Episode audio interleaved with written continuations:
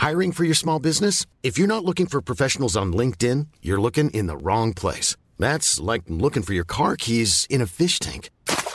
LinkedIn helps you hire professionals you can't find anywhere else, even those who aren't actively searching for a new job but might be open to the perfect role. In a given month, over 70% of LinkedIn users don't even visit other leading job sites. So start looking in the right place. With LinkedIn, you can hire professionals like a professional. Post your free job on linkedin.com slash spoken today. Hey, I'm Ryan Reynolds. Recently, I asked Mint Mobile's legal team if big wireless companies are allowed to raise prices due to inflation. They said yes. And then when I asked if raising prices technically violates those onerous two-year contracts, they said, what the f*** are you talking about, you insane Hollywood ass?" So to recap, we're cutting the price of Mint Unlimited from $30 a month to just $15 a month. Give it a try at mintmobile.com slash switch. $45 upfront for three months plus taxes and fees. Promo for new customers for limited time. Unlimited more than 40 gigabytes per month. Slows. Full terms at mintmobile.com. ACAST powers the world's best podcasts. Here's a show that we recommend.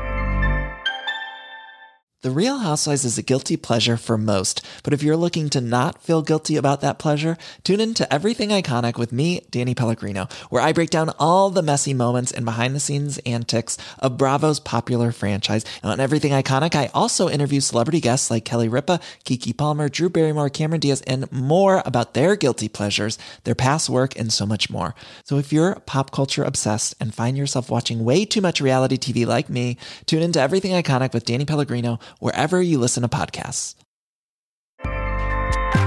ACAST helps creators launch, grow, and monetize their podcasts everywhere. ACAST.com. Ladies and gentlemen, good evening. Oh, where have we got? Someone else got something playing? Ladies and gentlemen. Yeah, me. Anyway, I'll put that back on mute. Welcome along, everyone. I've been here myself twice. It's been a while, you know. Welcome back to. We struggled to listen to you once, but don't want you twice.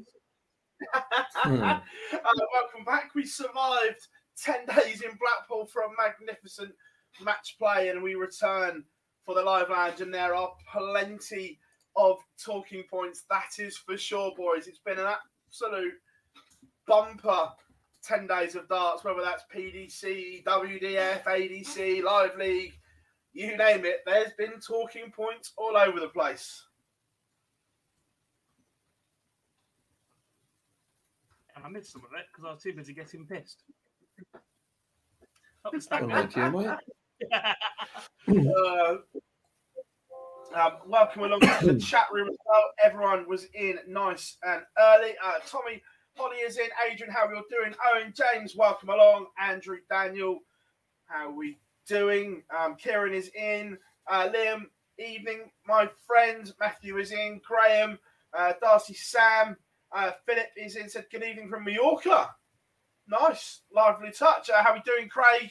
Hope you enjoyed the uh, match play. Uh, Alex, good evening. Of course, Jim McEwen's in. Congratulations as well, mate. Champion of champions. Played some absolutely super, super stuff. Um, welcome good, you Jim boy. enjoying it. Um, so, yeah, look, it's it, it, it's all good. Um, Boy, so you're getting a slap. Why, mate? What's up? Have I missed something? Just seen your, yeah, your comment in the chat room, you ass. Yeah, Someone's not in next week. That's right, isn't it? he man. Someone that a Monday wedding. Ridiculous. Who on earth gets married on a I might bloody to- Monday? I might have to find your clip from a few months back when you're sladding people off who got married on a Monday, mate. To be fair, I'll say it to my mate's face. He's an absolute idiot. I get why they're doing it, but get get married on a proper day. um, Philip, yes, we will talk about the the um Betfred extension. My Twitter was a little bit fiery yesterday. It was all good, but yes, we will. You bought that one on yourself. You don't think I knew exactly what I was doing? Boise was sat next to me when I did it. Me, me and Jar Oh. had a bit of fun last night. We somehow managed to reignite the what's a major conversation. Um, LP Metal Should we- Detector, should very good to see you. I saw you uh, jump in on one of my threads as well, defending Fallon Sherrock last night from some absolute morons. Um, yeah, good to see you at the and Winter God Gardens knows as well. Twitter, Twitter is an absolute cesspit, but it's it's fantastic. I love it. Yeah, look, it's yeah. We'll we'll, we'll- come on to that um, later on. No doubt. Um, but the Winter Gardens, it was hot for the first few days. That is for sure. But just what an unbelievable um, tournament. What you say there, Gob, about igniting the what's a major? Is it is it too early to drop in the um the triple crown debate then? Do you want to slap? um, so what we're In going fact, to do no, I'd tonight- expect nothing less from you because, unfortunately, and I was going to say this a lot later, I don't think Sky were that great this week. So you pushing their agenda fits you perfectly because you're not that great. Uh, to be fair, there, there were holes in it. I'm not. There were holes in their coverage. Uh, We won't hide that fact. Um, we'll, we'll come on to it, but the triple crown does exist. No, it There, there was all there was holes in Phil. There was holes in their coverage. If we followed it, we wouldn't have started this show till about ten o'clock. That's part of the problem. Fitting within the rest of the rain of the week. Let's start really late for Whereas no the next week we're actually starting at 2 a.m. just because I don't know suits a different audience. No, Um, so what we're going to do tonight, um, we're not going to go through every result in the match play because it will um, it will just take too long. What we're going to do for the first couple of rounds, we are going to pick a tie of the round each. Then from the quarterfinals onwards, we'll go through it. Then we've got some best clips of the week to play because let's be fair, boys, there were plenty and plenty of talking points for us to dive into on and off the hockey. Um, one thing that was clear before we even talk about a game that there are a lot of bored players in the build up to the match play because they seem to be listening and reading pretty much everything that was said in the build up to the match play. I couldn't believe it. Could not believe it. After three nights, we've got people going, "Well, I didn't even know I was playing." Come on now. I was written off by these, written off by these. Why is he favourite? um, I love that players went and took that stance because it gave us talking points early on in the week. But I, I don't think, especially from our side, not that I'm trying to justify what we do and the opinions that we have. That that speaks for itself. That's a bit arrogant. Um, but I, I don't think at any point we wrote players off here. We never said, "Oh no, this player's absolute gash." It was more we bigged up players that had carried so much form in the last couple of months. yeah, um, It's impossible to talk about 32 players in a build up to a tournament. We struggle to keep our shows under two hours as it is. but We've just changed our format to discuss the second biggest TV tournament of the year because we're that busy on this show. Hopefully, this format sticks around as well because it might be a little bit more interesting for you guys. So let us know in the comments if you enjoyed this way of analysing the match play. But it's just too much. Yeah, but it was not just us though, but the fact they were reading and listing everything because they were all quoting different organisations or, or different pieces that they read. So literally, they must have been glued to everything. Brilliant. Right though, boys, we are going to crack on because this is a busy, busy time. Uh, chat room, get involved as well. So we're going to start with the opening round, boys. Let's get ready to rumble. I want your tie of round one.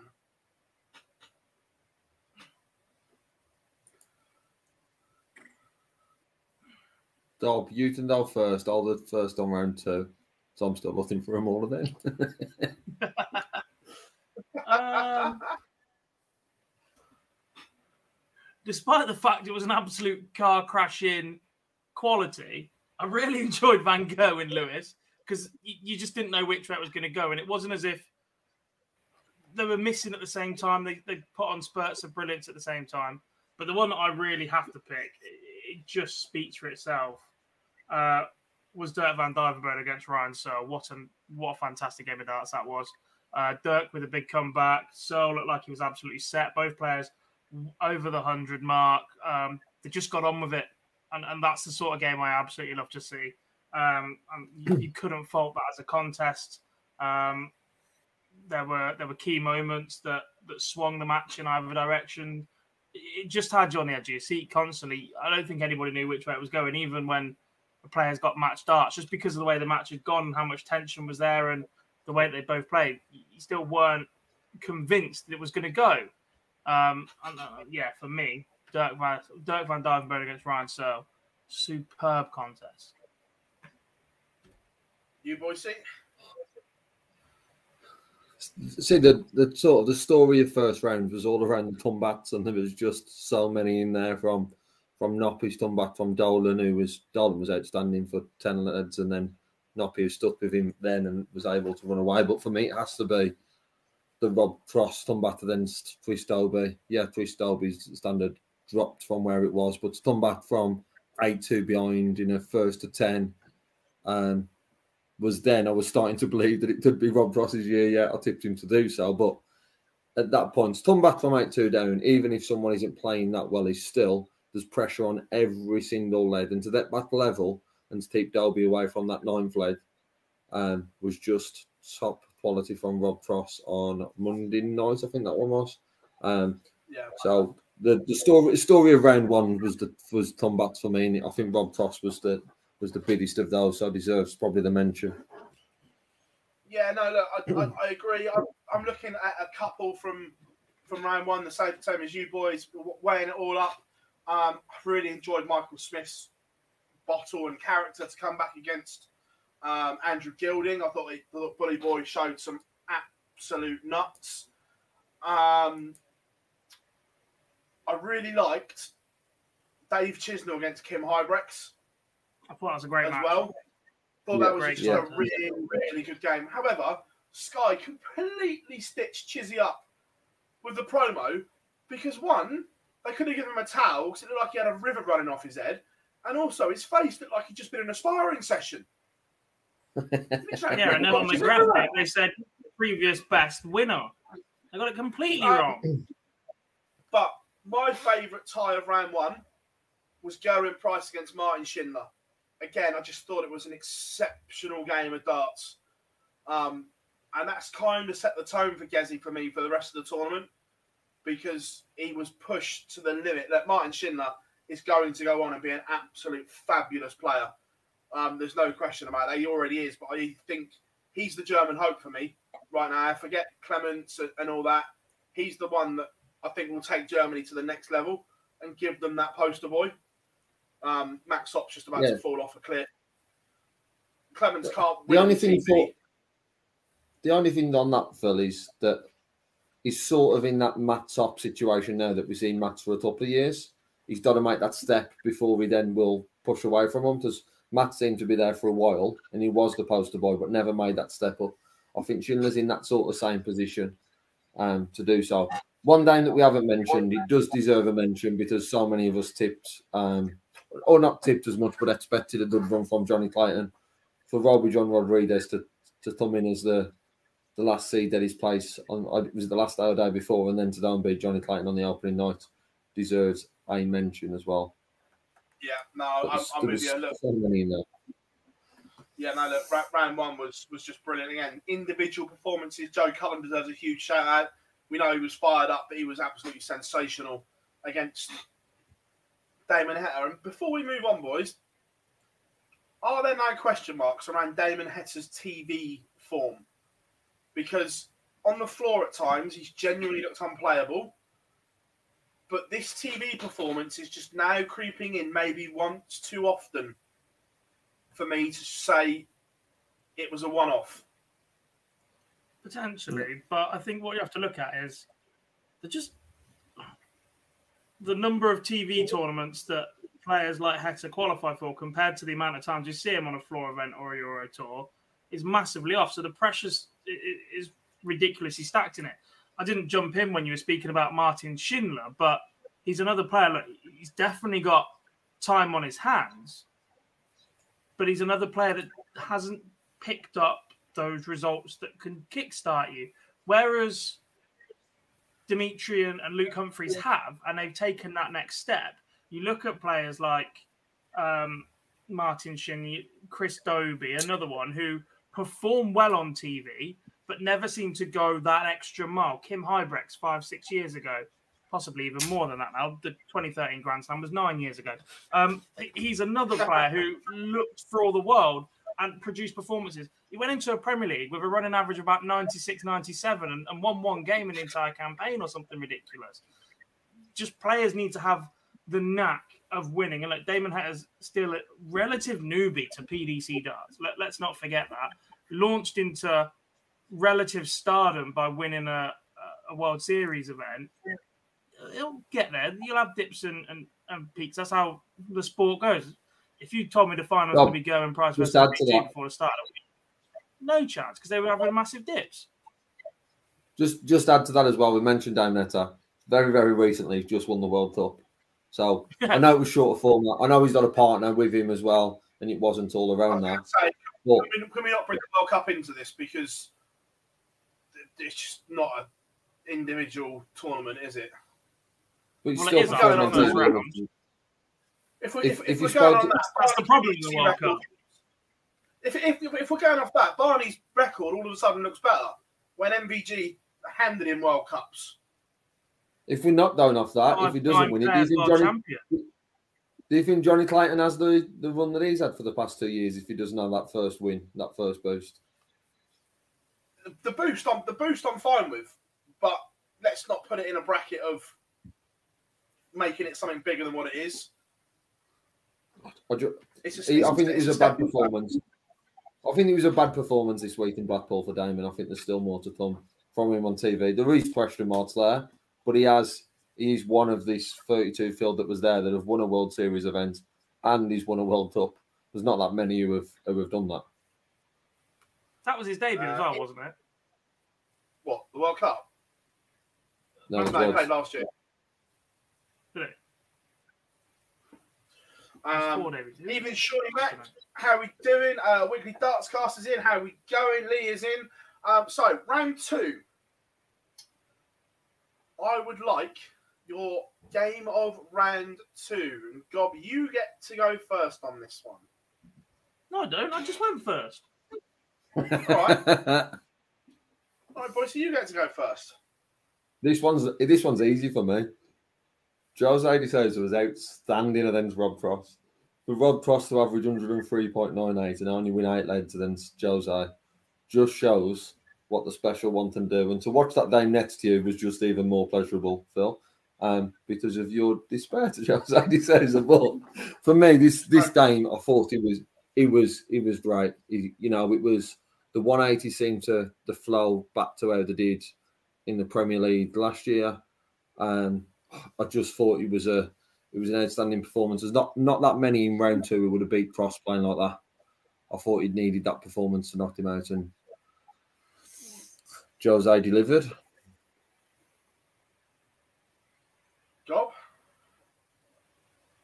Only one game went the distance, and when it goes a distance with the standard that it did, and into extra legs, Peter Wright, Krzysztof Ratajski. The Polish Eagle looked so much more comfortable up on that stage than we've seen him in a long, long time. And Peter Wright turned on the magic that, let's be honest, at that point, were you doubting him that he was going to go back and, and win that title? Because I certainly wasn't. He looked magnificent. Yeah, we'll, we'll, we'll touch on that when we get to the quarterfinals because it all unravelled in a, in, in a big way on, on stage for, for Peter Wright. But yeah, I agree. No, those two are the obvious standout. Another one, not quite at those levels, but I thought Dirk van Duijvenbode was outstanding to beat Michael Smith as well. In in that, yes, look, Michael Smith started slow and found it tough, but I thought Dirk's performance there was magnificent. But as contests, I completely agree that look, the two standouts were Wright Ratajski and um, Jose against Rob Cross, just just really, really tidy games. Um, in terms of, I want to I want to give a shout out. Look, we're, we're definitely going to talk about it in a minute because we're moving on to the quarterfinal stage. But in terms of performance of the round, that went Danny Noppert. The only reason it wasn't in conversation for me for tie of the round is because Daryl Gurney was so far off it, but his finishing was ridiculous. And as you say, two players make a game, but in terms of performance to just keep going and barraging at that level, the checkout percentage, he just cleaned up every single opportunity. He had a Gurney wasn't terrible, wasn't exceptional, but he wasn't terrible. And that performance from Danny Noppert was. um, I've done a full 180 on on Danny Noppert from where we were talking about him 18 months ago, completely. Yeah. Oh, look, now he's one of the players you don't want to draw because he is just. a I, s- I, just just to think how many level. times I've sat there on the show and said that he was the seed that I'd want to be taking on, or the non-seed that I'd, I'd fancy a crack at, didn't fancy it, etc. But he's just so consistent right now at a level that is above an awful lot of players' A games, and- that makes him dangerous. Mm, completely. Um, uh, Liam, we've got some slides coming up, but not all, mate, because it was a bit of a rush tonight. We have got some coming up, and we've got some clips as well to play. There's plenty of talking points. But moving into the quarterfinals, boys, we, we can look at all four of these because we've got time. And we'll start at the top. This was interesting. This got billed as the Master versus the Apprentice, and blah, blah, blah. However, there were more questions after the game than what we had beforehand. One, Dimmy's antics. Two, Peter Wright's constant dart changing through the game. And three, a very frosty finish. I think one and three link into each other. By the way, the reaction from Dimmy, I Yeah. think, triggers that frosty handshake. Obviously, disappointment from Peter as well. I, I, I don't think they're going to hate each other. I just think that's in the moment. Okay, you celebrated a bit too much for Peter's liking. Just lost a close one in a, an incredibly high con, high quality contest. You're not going to be hugging each other and, and giving each other a kiss on the cheek, are you? That that's just that. So I think that one can go in that category. Part of me feels a little bit. I don't know what the word is now, but I'm, I'm glad people are cutting in on to Dimmy's antics because I think I was one of the first to to call it out effectively back when he won the match play against Gary Anderson and the constant changing of pace. And look, it can be a fantastic weapon for Dimitri because the fact that he can go in and play comfortably at a slow pace or at a rat tat tat pace just gives him the advantage to dictate pace against pretty much anybody in the field, unless it's somebody who's comfortable playing slow, at which case it doesn't make a difference. When you've got a speedster or someone who's comfortable at a rhythm, it, it, it hands Dimmy a massive advantage. The fact that he can drop his pace down and and still feel comfortable and play at a ridiculous level. I'm not sure we've ever really seen anybody else that can change their pace so significantly and not have an adverse effect on their performance. They just have in the past hoped it's had a small effect on their performance than it would on their opponent for the sake of rambling. But the rest of it, the, the pointing to the head and the breathing, it, just it doesn't make sense to me. It's not taken from any psychological teachings that I've ever come across. It, it, it just feels like he does it because he thinks that's what people want to see and that he's a, a level-headed young player that can handle hear that and everything but he's not. He, he's still effectively well similar age to me now so he's 26 27 he's still a child at heart in my eyes. He's still relatively new to this and he, he should be enjoying it. He should be lapping up the fact that he went back-to-back finals in the match play and has earned ridiculous amounts of money at a sport that he's very, very talented at. And people would not begrudge him one little bit being excitable and whatever else. And the constant need to calm it down and say what you think people want to hear from you, I, I'm just not a fan of. Be yourself. Yeah. Peter Wright's dart changing though. That Stupid. we went from tapered. We, we, we started the tournament with the tapered ones that you played on the Pro Tour. Then we went to the elements, back to the tapered, back to the elements, and in the end, I think his head was fried, boys. See, everyone was saying in the press room, Wayne Mardle was going nuts, wasn't he? Yeah, it's just he's done a change, and we criticise his change, but a lot of the times he does it, he's on a he's on a pro tour, he's on a World Series, and a lot of the photos for these players is aiming towards being ready for match play, Grand Prix, you know, your, your big ranting events in your Premier League. The fact he's doing it in the middle of a game where it was 4 1 up, I think, and then was 5 all, and that 5 all was where the first change was, if I, if I remember Yeah. right. But at 5 all, Correct. yeah, we lost that session 4 1, but he was playing some very, very good stuff. He was averaging um, seven or eight points more than Dimmy. Dimmy just got his way back into the game, but there was no need for Peter to change. No one at that stage was questioning Peter's performance. It was the fact that Dimmy just played well and got himself back into the early stages of a best of 31. The the change and the once you've changed once and it hasn't worked, and you've only got two sets up with you, where do you go? That's the problem. It's the fact that you can change, it can work, and then happy days in the sense I've made the change, it's worked, I've done well here. But it's the fact of, I know, in a football one, using your last sub, you can't do anything else. All you can do then is a sort of an old school roll on, roll off, and bring on the last person who initially you told weren't very good. That's why you brought him off. So it just makes yeah. there's for me there's no logic to it. That if you want to take eh, I don't know other darts up, but they're, they're so different. You question you sort of question yourself already. But you the first talked about Dimmy there. It was four one up. It was four one up, then five apiece when he changed. He changed after the break. Yeah, that was the first change. Badly in that second session, though. No, Dimmy just played well. I think just raised his level, and that's the thing. Well. Peter Wright, it almost looks like he can't comprehend his opponent playing well, and at that point, it must be an issue with the darts. But if you're six percent off on your double percentage, you can lose a session four one. Yeah. Just having a yeah. quick look. Oh, other than that, other than the last lead, Peter missed two darts. At, missed sorry, missed four darts at a double, and Dimmy then broke in. But prior to that, it was a 15 dart lead from Dimmy, 15 dart lead from Dimmy, and a 12 dart lead from Dimmy. So it wasn't if there was a there was a, a last one he missed up dart at a double, and he come over to the nines so and then from the side. 12, 15, and then a nine to win those legs. Yeah.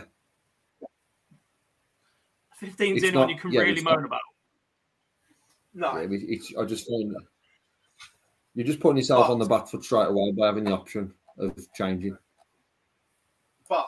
We'll, we'll play the clip. Do you want the clip now, or do you want the clip? At, yeah, we'll, we'll do the clip at the end. We'll do all the clips together.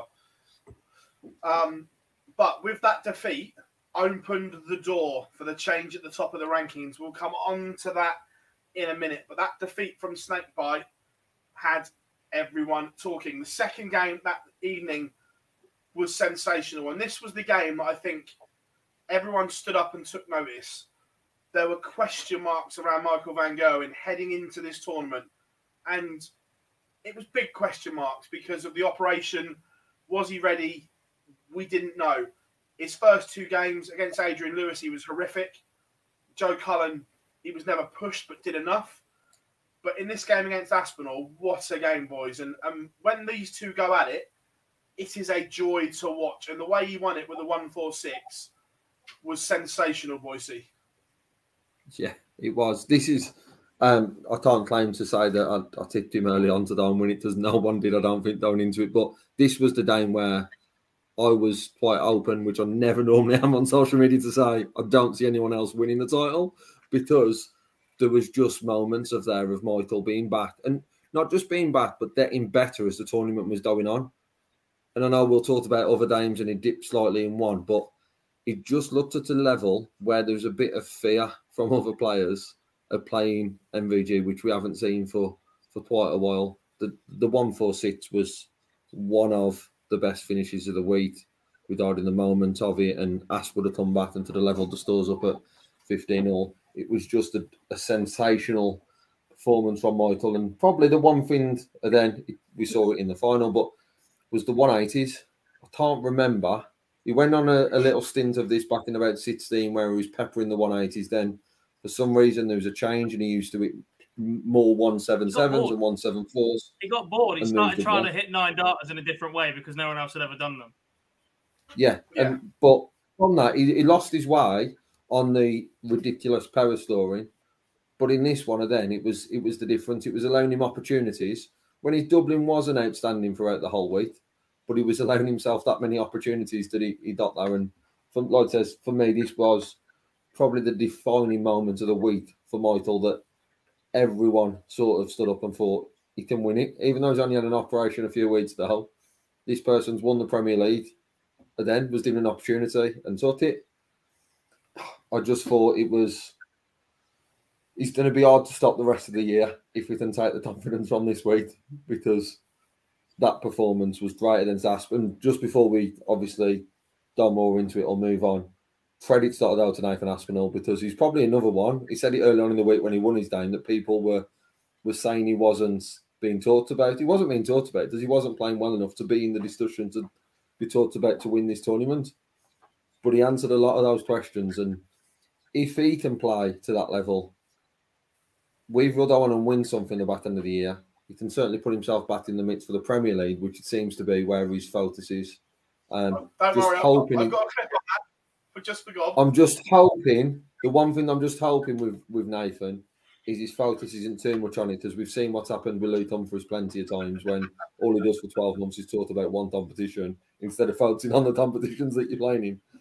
But um, fair play to us for, for being a one. Yeah, look, I was thought you might. a- a- it was just a, a, a magnificent game.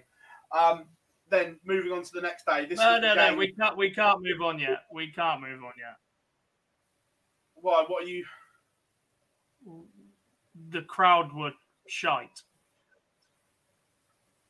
Yeah, but Michael spoke about That was this. that was as bad. That was as bad as I've seen them since MVG Taylor, and it, it just That's- makes that's you why lose the- faith in something Dob, that Dob, has all I was going to say that been is that the pinnacle. that's prob- that's probably what makes that one four six one of the best He didn't even allow an opportunity to boom. It was that quick and that good. The one four six is brilliant, but I'm not sure what we saw from Nathan Aspinall was was fear towards Michael Van Gerwen. And look, he was still magnificent, but it was guilt.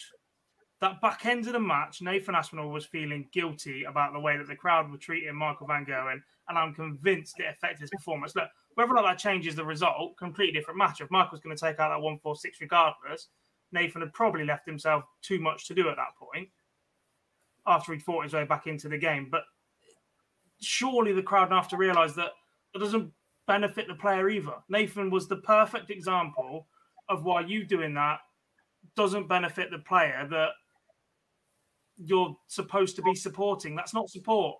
Sorry, Sean. I realise it was early for me to drop that S bomb, but that was there were times this week where the Blackpool crowd was the worst I've ever seen it, and it's gradually getting worse and worse and worse. And this Dob, there's only small times.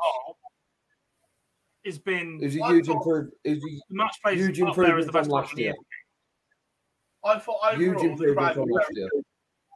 that Yeah, was did the only time I thought, they were. That was the only time that you could say they were bad. No, I think there's one more Phil. I think there's one more than Price. I can't remember if it was quarters or semis. There was a, there was a bit too much, but there was there was considering last year we was on about it the behaviour throughout, probably each day. I think there was an improvement this year. I agree, Dob, Yeah, that there should have been better for that one, but I think there was an, a huge improvement from where it was 12 months ago to where where we saw last week. And to be fair, there was yes, there was a lot of booing, but I don't remember any whistling specific. There was a few. As I said, there might be, but I don't, I don't remember a constant barrage of whistling like we've seen before. Yeah, it's just one of the, we just don't like it and we don't expect it from the match play crowd midweek. Like weekends, you're gonna get drunks, you're gonna get stag doos or whatever you want to call it that have gone there for the piss up. The last one out of lockdown, first one back, people went there because it was an excuse for them to be out on the drink partying because everywhere else was open, right? So you can almost have that that one year allowance, but just don't want to see it here because the minute Blackpool falls, that's it. Everywhere's gone. It's just held in such high regard by us, by the fans, by the people that go there, by the players, as, as being the most knowledgeable and respectable PDC crowd there is. And the minute that Blackpool goes, that that's the stronghold. That's when everywhere else just just crumbles underneath it and it becomes allowed and accepted. And that's pretty much where the game is anyway. Well, every, I think everything, still- else has crumbled anyway. You still hang out hope for Blackpool just being different. And I, I don't In want the- it to in the fall into majority, that. it was. In the majority, I thought they were very good. Yeah, I did as well. Um, but moving on, Gerwyn Price regained the world number one spot against Jose de Sousa. And I've got no idea how Jose kept it this close, because we were saying it in the press room, boys. You want me? At one point, he was just taking bombs off Price, but look, fair play to him. He found a way to, to keep it close. But all I will say is at the biggest moment in the game, his throwing technique let him down, which is what we said. Those last three darts were we had arm, shoulder, head, and not one of them looked like troubling a double. At the, at the biggest moment, Jose's technique let him down. Yeah, in in the last leg it did, but Jose shouldn't have been in that game. It's 13-8 with Price. I think at the time was probably averaging about 106, I think he was, and I dropped a couple of points. Yeah, but Jose shouldn't have even been on eight. Price was playing that well and just rampaging yeah. him. Price allowed him the opportunity, and probably the disappointment for Jose fans was the fact that he played so well in them five leads that back into it. Yeah, he was allowed chances. Price missed darts in two of those five leads, but when then it came to it, Jose's level dropped after he'd done all the hard work to get back to 13 all after like says he's at stage that stage probably shouldn't have been there, should have already left the venue, as Price was saying playing so well. So there's a lot of pros for Jose this week. Um, I said, back to better form than what we've seen the rest of the year. But it did drop off that last leg, which was a real disappointment. Just one thing in this game, though, at the start, for two 160s in four legs was just ridiculous, from both of them to pin one in. That is just a yeah. sensational start from. Was it Price who got the first in the second leg, and then Jose one in the fourth? yeah, it was. It, it, it was, was all. We storing like that, and the fin the the 160s, it was just you knew he was always going to see a very good day in there of quality, even if the store line the store line was closer than it should have been. Yeah, um, so Gerwyn Price went back to provisional world number one. I say provisional because the PDC don't change their rankings officially until the end of the tournament, but he was there. Uh, God, the last quarter final, again, you touched on it earlier. That's why I switched you to round because I wanted you to talk about this one. I'm glad you did as well because whilst Price versus Sousa was going on, I was belting out "Want You Back" on a karaoke stage. So this is the one I actually saw bits of while we were in a sports bar. Um, Noppy was sensational, absolutely yeah. sensational. Yeah, look, when I saw the score at the first break, I was fearful that this just would be an absolute no contest. Then you see Dirk start getting back into the game, and you thought, "Hang about, this is where." perhaps we see that evolution of Dirk as well, because since that um, Grand Prix final, perhaps estimations of Dirk have gone a little bit higher than he was ready for. That's what one run can do to you. We, have seen him back it up in some regard. A couple of Pro Tours now, the run to the World Series final. Um, was it final, semi final? Uh, that Dirk got to the World Series final in Amsterdam. Yeah. You're like that? Yeah fine. I was there. Uh, um, and he started to back up a little bit more, and he just looked so confident. And the fact that he'd already pulled off a comeback once, it didn't look like an issue. And once he took the lead, I thought, hang about, Danny might have gone here. But he, like I said before, he's just so solid, so consistent. His clutch finishing is ridiculous, even though he doesn't like double 10 because of his love at tops. It still bails him out of trouble an awful lot. The way his darts kick up the board, the best praise I can say about Danny is he doesn't seem to drag many darts low, which would be a real issue for a person with his darts hitting the board at the angle that they do. And when they do, he's solid enough on the 19s anyway, but he doesn't force himself to have to switch an awful lot, which, which just allows him to play such a nice game, so solid, as I said before. And he is a threat for the rest of the majors the rest of the year. He absolutely has to be. Won the UK Open, not his best, terrible final, granted, but I think that was the pressure and the fact that that is the most difficult weekend of darts these players ever experienced.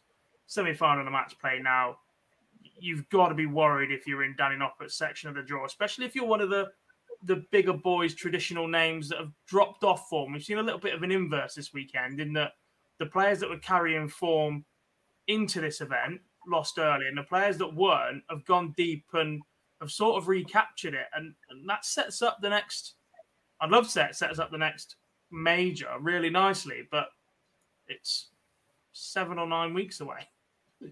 It's October. And but before before we move on from the quarterfinals altogether, Boise was absolutely fuming with Sky's scheduling of day one as well. That last year's final was the first game on, weren't you, Boise? No logic. Absolutely no logic.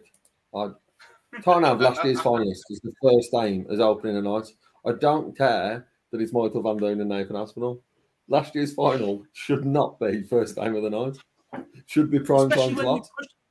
especially when you've pushed it back. Yes, Dom. So your central Yes. European audience are already watching. They're already watching our behind us. So our 8 p.m. start became a 9 p.m. start for them. They weren't. They were watching Michael Van Gerwen at midnight. Do not tell me the, the, the Dutch numbers and, and the rest of Europe did not struggle at the back end of these nights, especially because Michael Van Gerwen and Aspinall were second on. Tell me who Sky thinks top dog without telling me they're top dog. We'll go first. Sky are idiots. Sky are idiots. They proved it this week. I don't care how long they've been doing this. They they, they should know better by now. They're You pushing know it back MVG time into never, ever, cricket, ever just don't. going to play Flat. first. it's Oh, you not- say never ever. You say never ever. That might change. You never know. No one ever thought Gary Anderson would be on a Sunday afternoon. Let's be honest. Oh, I, that after the conversation, I, I could see that. That that changed about a year ago. Believe me. Yeah, but if, if I'd have asked you that four or five, if I'd have asked you that four or five years ago, you Yeah. say one knows no yeah, Sunday. but right now, MVG is never going first.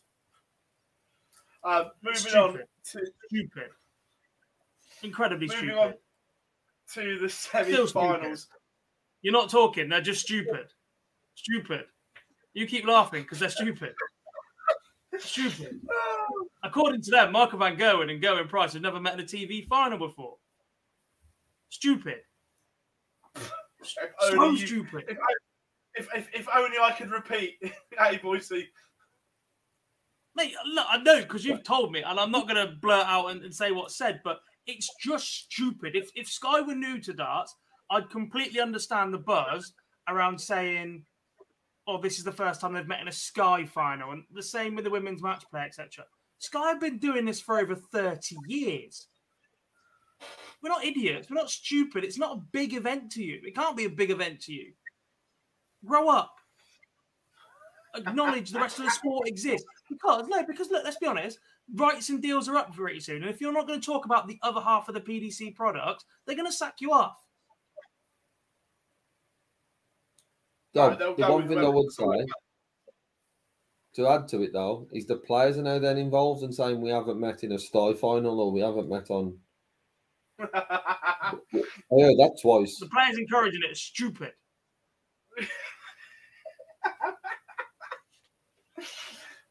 Getting home at 3, p- 3 a.m.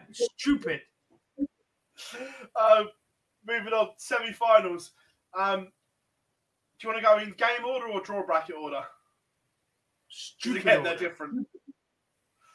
Uh, we'll go draw bracket order then. Um, MVG, Dimitri Van den Bergh. Um, and look, not many people thought Michael was going to win this. The form Dimitri was in. But Michael played a a few subtle mind games, shall we say. Um, pressed the right buttons, and Dimitri fell into the trap. Um, but it was one of those games. Yes, Dimitri was in front, but we were saying it in the press room that if Michael got level, there was only one winner because Dimitri was just like clinging onto his throw for dear life in, in spells. Boise. Yeah, it was.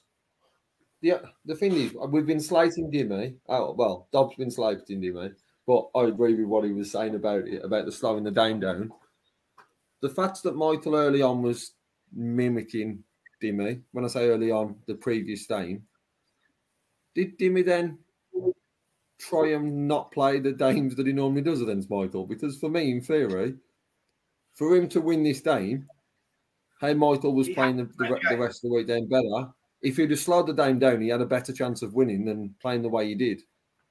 So Yeah. yes, it, I, I don't like that that approach, but it was there a sort of a missed opportunity from Dimmy to do so because while Michael was constantly fighting back, if he can slow that fight down, I think there was there was a missed opportunity there from Dimmy to play a Dimi Dame, if that's the right way to explain it. But yeah, we was all in sort of in agreement. If Michael got in front, that he would run away with it. It took him an awful long time to that. There was it 14. I want to say 14, 13. Leg 29, he went in ahead 15, 14 for the first time. Yeah.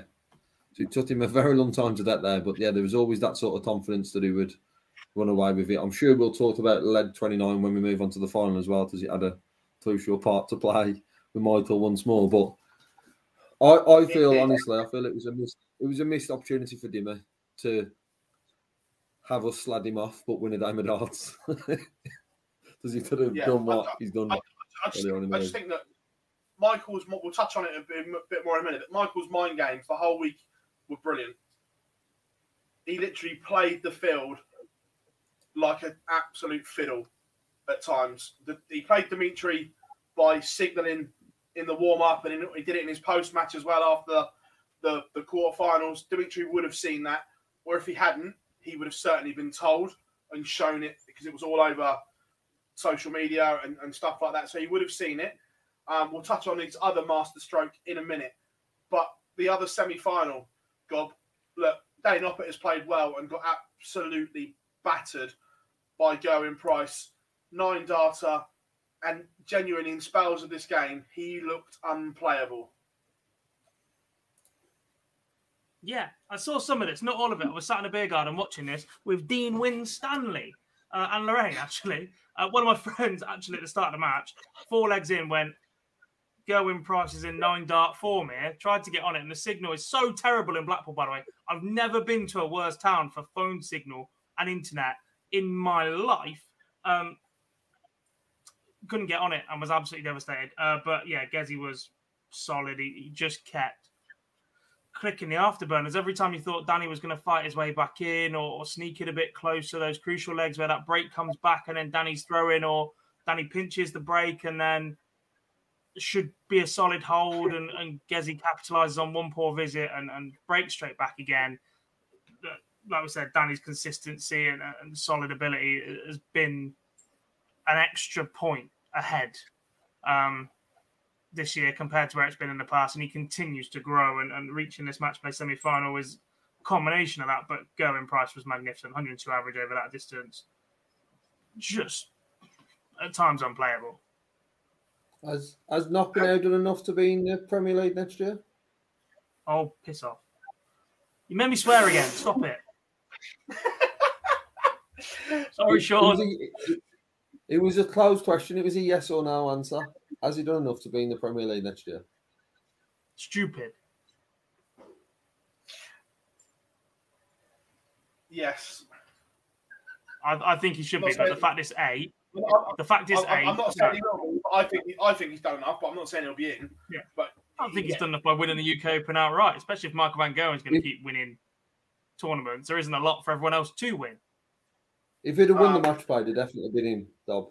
We know that. I don't know, because if Joe's had won it, he wouldn't have been. Right. I'm Phil's words, not mine. other. I'm going to Phil's touch words, on not the mine. Other, the other mastermind game that Michael Van Gerwen played.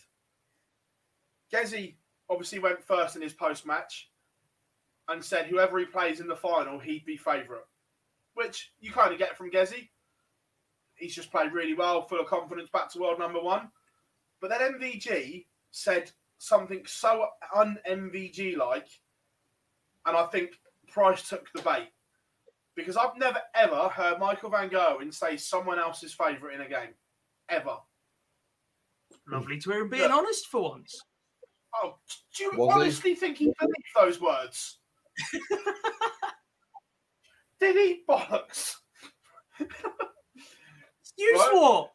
Sean, tell him up! Oh. Sean, get him! Get him! Sean, um, get him! When those words come out of his mouth, he did not believe one word of them. However, Why? he could have one arm and he'd still think he was the best. Stupid. But I, I just think it was a masterstroke. Almost Taylor esque with the mind games. I don't think so. We saw it all. Because Gezi saw it all out week. if it, if it was an early bit of domination from Van Gerwen and because Price went in there too relaxed, completely understand. But he didn't, and, and Gezi was bashing him for an awful lot of the game, and uh, just like the round before, he didn't lead until the 29th leg. That's a long way to not be leading for a second favourite. The result completely Not different. Granted, yeah, well done. He, he did go on to win it out. I'm I'm not sure that comment was was as much of a masterstroke as you're making out of it. I think it was. I just think Um, it was straight up honest. I don't think So- he's been honest. No, because I had a conversation with him afterwards, and he genuinely didn't believe that comment that he said. Don't say it then. Mind games, almost as bad. Oh, there's one which we'll touch on when we talk about shockers in the thing. This made me well laugh as well, but it's not important. Right, moving on. The final shock horror. We, we all know the result, but it goes down as a match play classic for me. It had drama. It had everything you would want, and MVG wins his second major on the spin, and he now holds the two biggest ones outside the worlds.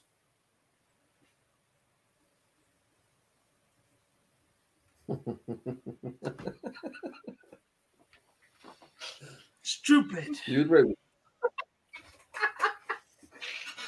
Uh, look, it was it was a I great love the final. first. I absolutely love the first couple of days of this tournament. By the way,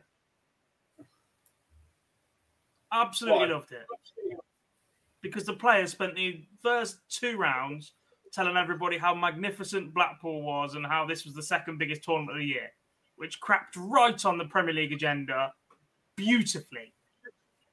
And then they all Oh, started I've talking about it like stupid idiots. Uh, don't don't worry, I've, I've, I've got some clips that can put play to that. Don't worry. I can Stupid blow your idiots. agenda out the water.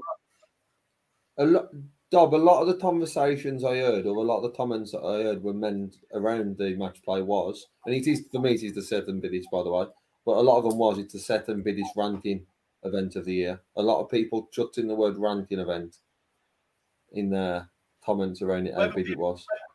Whether people like it or not, the players hold now hold the Premier League higher than the match play. Whether people like that or not, stupid. they do. You can hear by the way they talk. Some of them would sell their soul to be in the Premier League.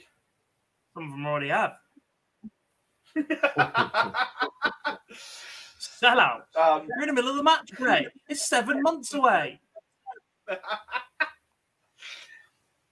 um, but MVG got the job done, and, and that 130 to break, as soon as he went in front, you just thought Price was done because he withstood a barrage to stay in front, but it was just one leg too many to keep MVG at bay, boys. Yeah, and just on just on the back now, spinning back to the the fans in the in the crowd. For me, from that stage, yes, there was all behind MVG, but there was all behind MVG, not all of them throwing price. I was in the arena for the back end of the game, and for me, I thought there was outstanding in their support, and that's what for me it should be. It should be more a support instead of a an entry opponent. That 130 changed it completely. Yes, you had the the Welsh lads in there as well and your prize support. But once that 130 hit, how they were for MVG and the support for Michael was just was top notch. Um, early on, it it could have been a one sided final or a more one sided final if Michael could take his chances. He missed eight in the first four legs. He missed his ninth one on double 12 for a nine darter and pulled it dreadfully, um, but cleaned it up for a 10 but even then he, he just carried on missing.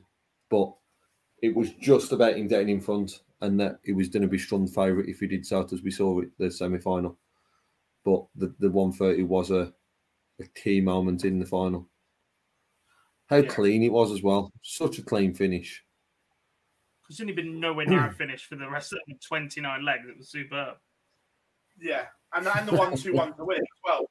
It was just like from He wasn't missing that at all. There was No. no, and that was when I talked about him being doing stuff back to where I don't think he's playing back to his best, what we've seen before, but moments are, are there, and that was one of them when he Oh. just felt like he was at the board, and that was going to drop. There, there I think everyone felt that that. that were reminiscent of 17 18. It wasn't fully, but there were spells that were reminiscent. Yeah, that's that's probably the it at the moment. He's still playing towards that into 17, 18 form. Um, but there was only spells of it. But spells at the moment are good enough to win the Premier League in a match play, so it's not too bad, is it? Yeah. Um, right, we're going to play a clip from Michael winning it, and then we've got a few match play clips, and then we're going to jump into the ladies. This, this is probably one of the probably after of course my World Championships, the first Premier League title against Phil Taylor, one three two finish. This one was right after. Because everyone, probably people at home don't know how much this means to me. I've been going through a rough period. I have to fight back constantly. I have to battle against any anyone, everyone, all the time. And then to produce something like this, especially in a final like this, score, my scoring power here tonight was incredible. I think. Only my doubles was absolutely shite, but unfortunately that happens. But then to even win it against a player like with it with his form, I think it's only a credit to Dodds. Yeah, probably, but. I'm, I don't want to be rude, but I'm quite in a dominant period at the moment. no, to, to win the Premier League and now the match play gives me a great feeling. And of course, I wasn't favoured for this tournament. I wasn't 100% sure with myself, but then to produce something like this and be the player with, like Gerwyn Price, it, means the world to me. That cheeky little glint is back. I don't want to be rude, but I'm in quite a dominant period right now. um, right, we are going to play a few clips. Now, that one's fun. Right, we're going to. Well, this this, this one was way back in. This was way back in round one, and this might have bite him in the bite him in the arse. The main challenge is me. If there's the only person that can upset me uh, winning this tournament, I don't, don't, I don't care who comes through the other side. It'll just be opponent and it'll be a losing opponent. That didn't age well, did it? Phil, Phil, I don't disagree with you. The main challenge that we spoke about in the game, the reason he lost was his change of darts. The main reason he was going to lose was him. The main challenge was him. He threw, I'm not saying he'd have gone on and won it, but it was the reason he lost. You got something against me today? God, get get your hankies right. And to be fair, this came out of the blue. None of us were expecting this. This this was a bombshell from Wadey. And um, all this is is just a little push past what I need to do to retire. Um, you know, with what the PDC have done to, to enable players like myself to, to do what we do, it, the working class boy is never, ever, ever going to get another opportunity like we've, we've had. Um, so, you know, it's it's quite a special time. It's quite a special place. Um, yeah. Retirement's not in your mind yet, though, is it? Sorry? Retirement's not in your mind just yet, is it? Uh, it's not. It's not far off, my friend. It's not far off. It was the end bit of that that was the most worrying. The bit at the beginning where he said it was just another step to retirement, I get. But the bit at the end, Gob, did, did that bring a tear to your eye? No, I was probably drunk. What day was this? Wednesday, Tuesday? I was playing darts, I think. Um, I think you could take what Wadey says sometimes with, a- with a large pinch of salt. I think sometimes we forget how young James is because he's been around so long, and the fact that him and Gezi are only about six months difference is is quite staggering, really. But actually, we forget that because he's been in the game so so long, and look, he's not a man who likes darts. He's never really liked darts. He- He's just very good at darts, and it earns him a good living. It- It's like me not liking my nine to five job for James. That, that that's what that is. And he's ready to walk away comfortable, happy, go and tinker with cars and spend time with a family that, uh, given his mental health condition and his lifestyle in the past couple of years, there may have been a time when James didn't think that would happen. Yeah. Was interesting. So Wadey threatens to retire. I'd be sad if he walked away, but I would I wouldn't begrudge it. Yeah, yeah, I get that. And then Nathan Aspinall does this, to, and, and at this point, I dropped the clip in our WhatsApp chat before it went out, and I can't repeat what Gob said. Here we go.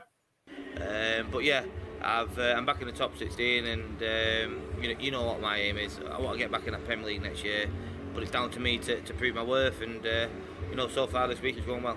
Yeah, definitely, because I think I, I belong in them. You know, no no one deserves, no one should have them. Uh, it's down to me to, to prove my worth to the board that you know you should put me in the Premier League. You should send me to, to, to the World Series, and uh, rest assured, over these next six months, I'm going to make it impossible for me not to go to Australia next year because I don't know what to do. You enjoyed that one, Gob, didn't you? Yeah.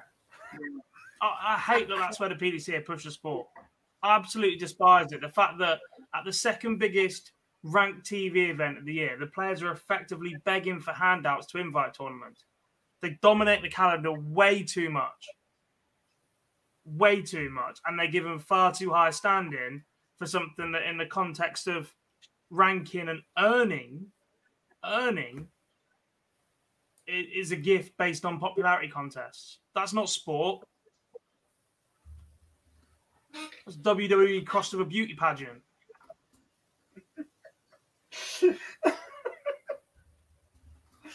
Um, and the, the the last one. we're you laughing at? It's true. It's true. Just rank everything. It makes the problem easy then. Anyway, here's Demi. I don't know. But then they have to have going into his qualifying mind. criteria. They're not Yeah, prepared to do that me. because then they get players that Um, don't want that. I know one thing for sure. Before we started, before we got here, before I even started the day yesterday, I was like, me and Peter. It's gonna be me and business. I've got to do business. I've got to be doing my job. Didn't matter what sort of a player is in front of me. Peter Wright, Fango, and blah blah blah. It's very simple. Me and doing your business. I managed to do it. Mr. Miyagi, Peter Wright, was in front of me today. I passed him. I managed to do it. I've got no idea what's going into his mind. I really hope that before this tournament is in it, I'll get a message from him. I love that guy to bits. I've learned a lot, but yeah, I've got one day. Get ready. After today, I know who I'm playing. I'm gonna get ready for the next game after the tournament. We'll see. But right now, back to business. I still get that chance to go back to business. That's incredible. Three semi-finals in a row at the match play after my debut. Come on. No, I don't. I don't. The only message, yeah, the only message I can say is Pete, Mr. Miyagi.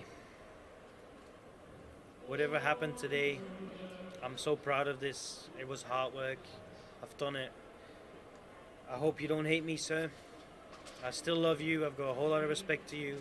But winning this game, especially my reaction, shows how much of a respect I've got to you, sir.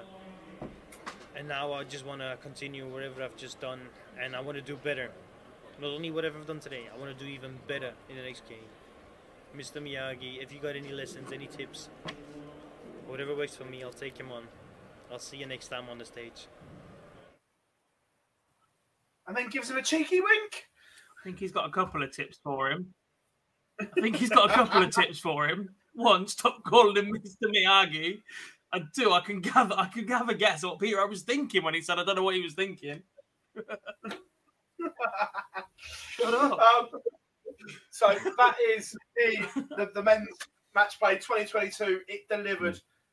Betfred World match play was sensational. But moving on to the women's event, gents, was a lot of hype, a lot of excitement around the first women's world match play Sunday afternoon. Uh, Lisa Ashton, Fallon Sherrock, Lorraine Winstanley, Aileen de Graaf, Laura Turner, Rhian Griffiths, Katie Sheldon, and Chloe O'Brien competed.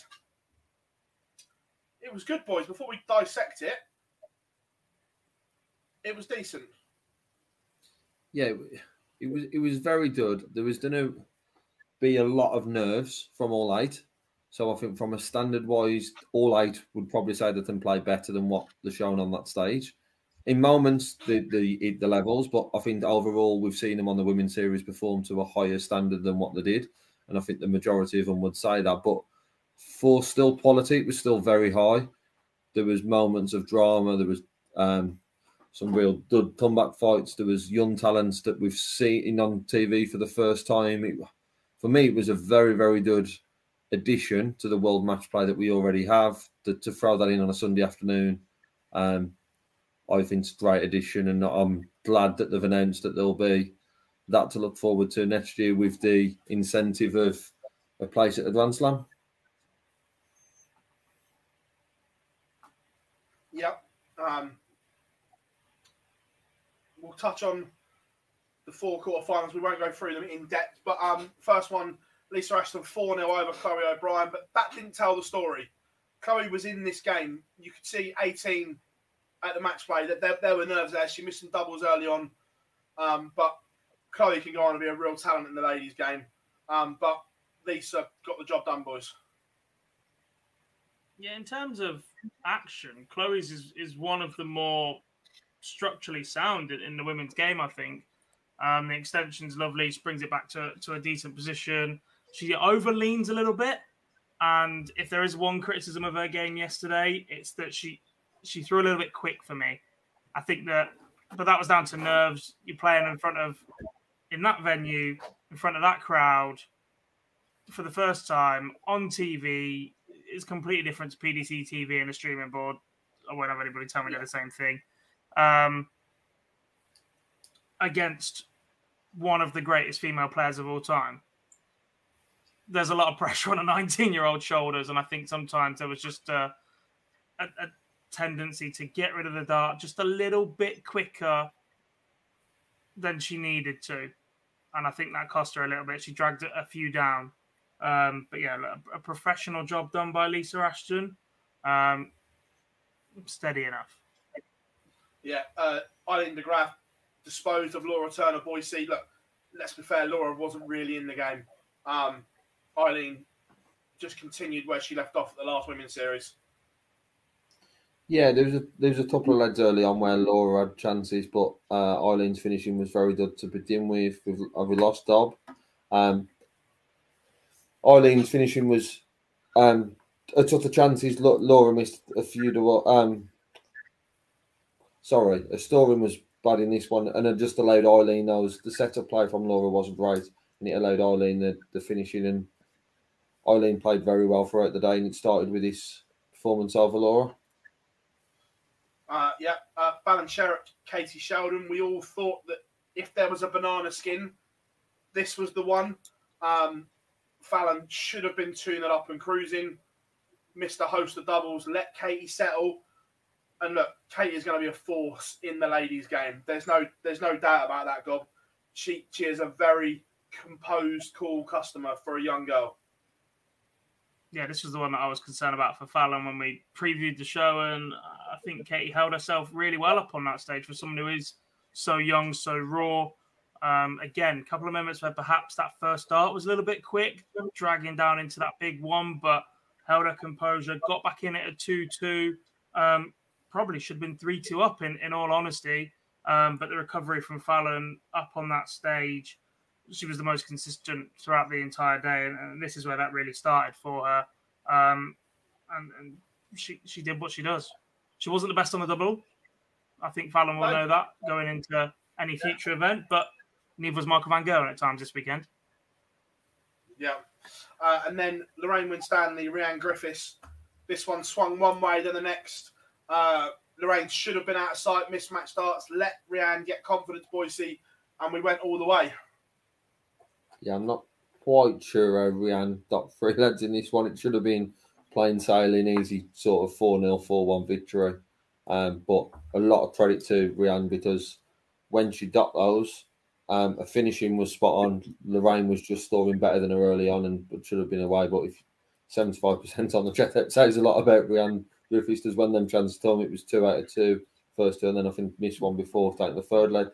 Um, but fair play to to Lorraine because we've seen in the match play the rest of the week that them combats, and as soon as someone levelled, even if they didn't have the throw, they tended to be favourites.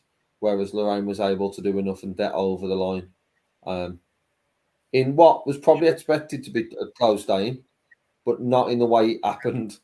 It was more expected to be led going on throw and it to be tight and maybe a six four seven led, but not in the way that Lorraine run away with it and then just solid at the end. Yeah. Rihanna had had a, dart, a double at 3 0, but she just found the first dart in the treble bed so much more consistency. And Lorraine went the other way for three legs. The fact that Lorraine held on in that deciding leg was bizarre for me, despite the fact that she had the throw. Um, I had Rihanna massive favourite going into that final leg, given what had happened in the previous three legs. So yeah, solid performance. Semi final. Aileen de Graaf beats the number one seed. The Lancashire Rose departed. This, this, this was a good game. But for me, Lisa seems to have lost some confidence on stage. She doesn't look the same on stage she does on the floor. We've seen on the women's series, she, she mops up titles for fun. We see big averages, but that stage game just seems to have disappeared at the moment, Gob.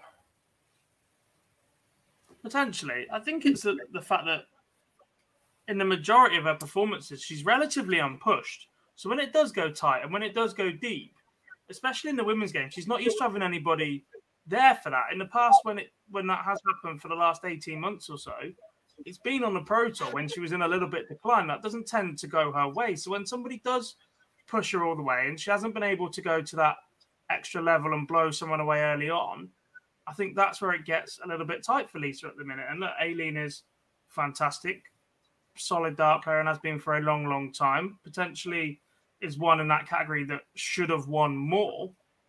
Um, and she produced a, a, quality performance to dethrone Lisa, especially up on that stage in a relatively favourable home crowd for Lisa. Look, she's not Blackpool, she's she's more Bolton, but it's still her county, her, her neck of the woods, if you like. Still relatively short travel times compared to the rest of the country, etc. To, to go up there and do that from Aileen, I thought was, was solid. Yeah. Um, and then the other one, Fallon Sherrock at 4 0. Boise was averaging around 96. Um, look, she took her foot off the gas and gave Lorraine a little little chance, missed a few doubles. But for, for the beginning of this, this was as good as we've seen Fallon Sherrock probably since the Grand Slam last year. Yeah, don't disagree. Um, I think the nerves was with all eight players. Yeah, Lisa, we've seen probably and Fallon more than the others on TV. Um, but the nerves would be all eight. It's the first one at the match play. Everyone talks about getting there each year, and we build it up as the race of the match play. What a month, sometimes even longer away than that. So to have this as the first event, there was nerves there, and it seemed like that first aim was what Fallon needed to just get out of the way, and it was a difficult opponent.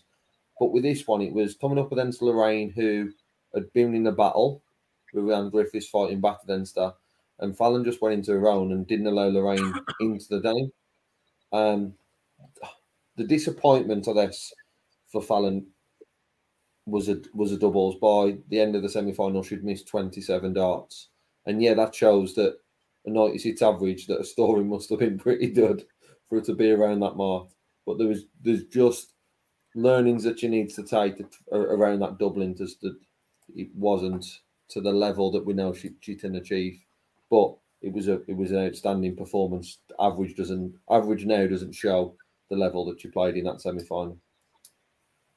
So the first women's world match play final was contested between Aileen de Graaf and Fallon Sherrock, and the Queen of the Palace is also now the maestro of the match play. And also, she needs to get to the gym because that trophy was heavy. She almost drops it. I don't think she was expecting it to be that heavy. Look, it was a final that she dominated Gob. Um, from from two all, she just put the afterburners on, and, and Aileen didn't really have the answers. Yeah, look, when Fallon gets going, her A game is right up there, if not the best in the women's game. Lisa has probably been that little bit more consistent on the women's series over the last 18 months than Fallon. But when Fallon gets going, her top game is is superb. And I'm, I'm not sure she produced it anywhere near as, as often here as she perhaps could have. Um, but when she does hit those afterburners, the confidence, the finishing, she had that 1 4 2 at one point in the tournament that, that just never looked like it was going to be anywhere else. She's just so composed up on that stage, and the exposure that she's had to that stage in the past clearly helped her this weekend. Um, and, and long may it continue. Yeah, look, it's just uh, just a great advocate for, for, for the game. Um, surprised they went and got a replica trophy, or not replica, but, but the same, because look, that's Yeah. not cheap. That's solid silver. Um, look, it, it shows that they're, they're taking the game seriously. They could have easily just given them a a, a different version of it or, or whatever. Um, but look, for, for a base point, this was really good.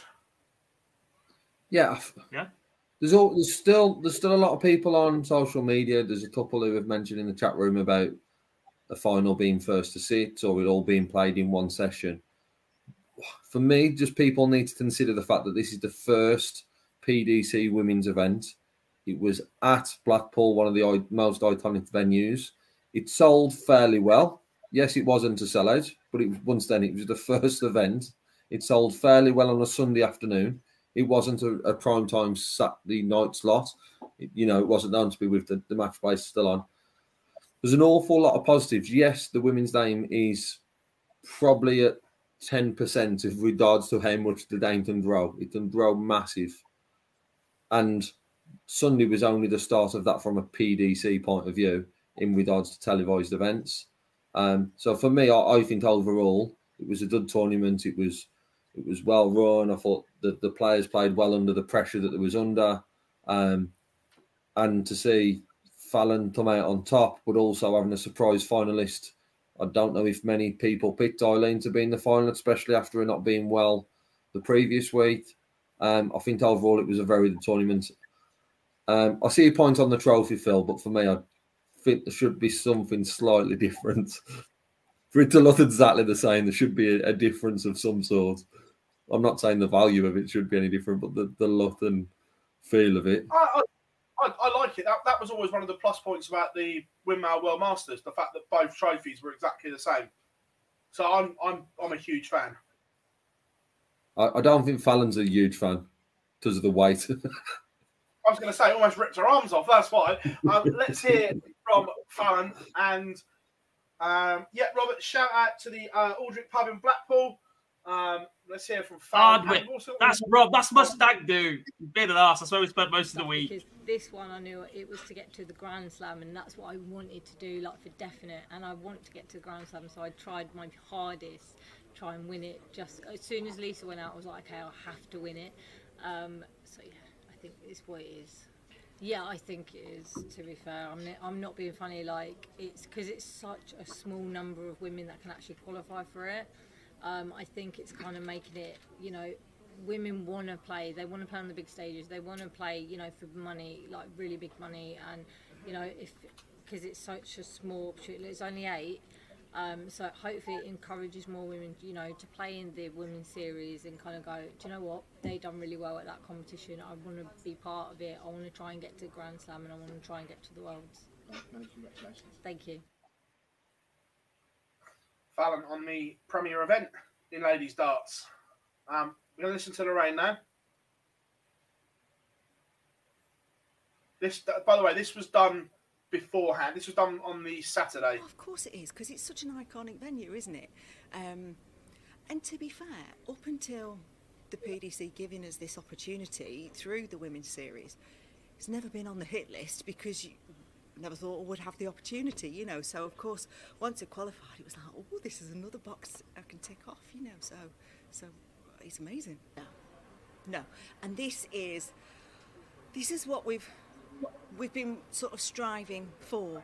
And um, when I was chatting to Dan earlier on, it's the confirmation, knowing that it's definitely going to be there. And that's all we've ever wanted. You know, for years it's always been a little bit, oh, is this going to go ahead? Is it not going to go ahead? You know, so so to know that it's set in stone, we know exactly what we're working towards. We know the cut off, and we know this, and we know that. So it's so much easier to play when you're not worrying what you're trying to qualify for, if you like.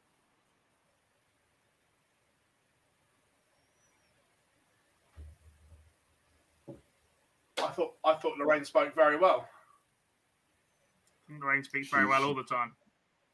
Yeah, correct. Um, when I was sat drinking with her, I told her that if her game ever gets as bad as her husband, she could go into punditry absolutely no issue. Oh yeah, no, it was it, it, it was. I bet that one And- down, down well with Dean. Dob? He laughed it off, to be fair. Although I do have a little bit of an exclusive. Dean Winstanley told us he intends to go to Q School this year. Interesting. Um, no, um, Lee, no, Anastasia hasn't um, retired. She'll be back playing soon. Um, but obviously, it, it did stir a debate about the the, the the split in the women's game at the moment. And let's be fair, that there is a split. Let, let, let's not hide from the fact there there is there is quite a split in the women's game right now, boys. There is. And then Yeah. we've seen that with the WDF World Champion not participating so far as, as the first instance of that. We've seen players miss the last block, Trina Gulliver in particular, who was in the top eight positions to go and play for her county side over a weekend. Whether or not that will go wherever.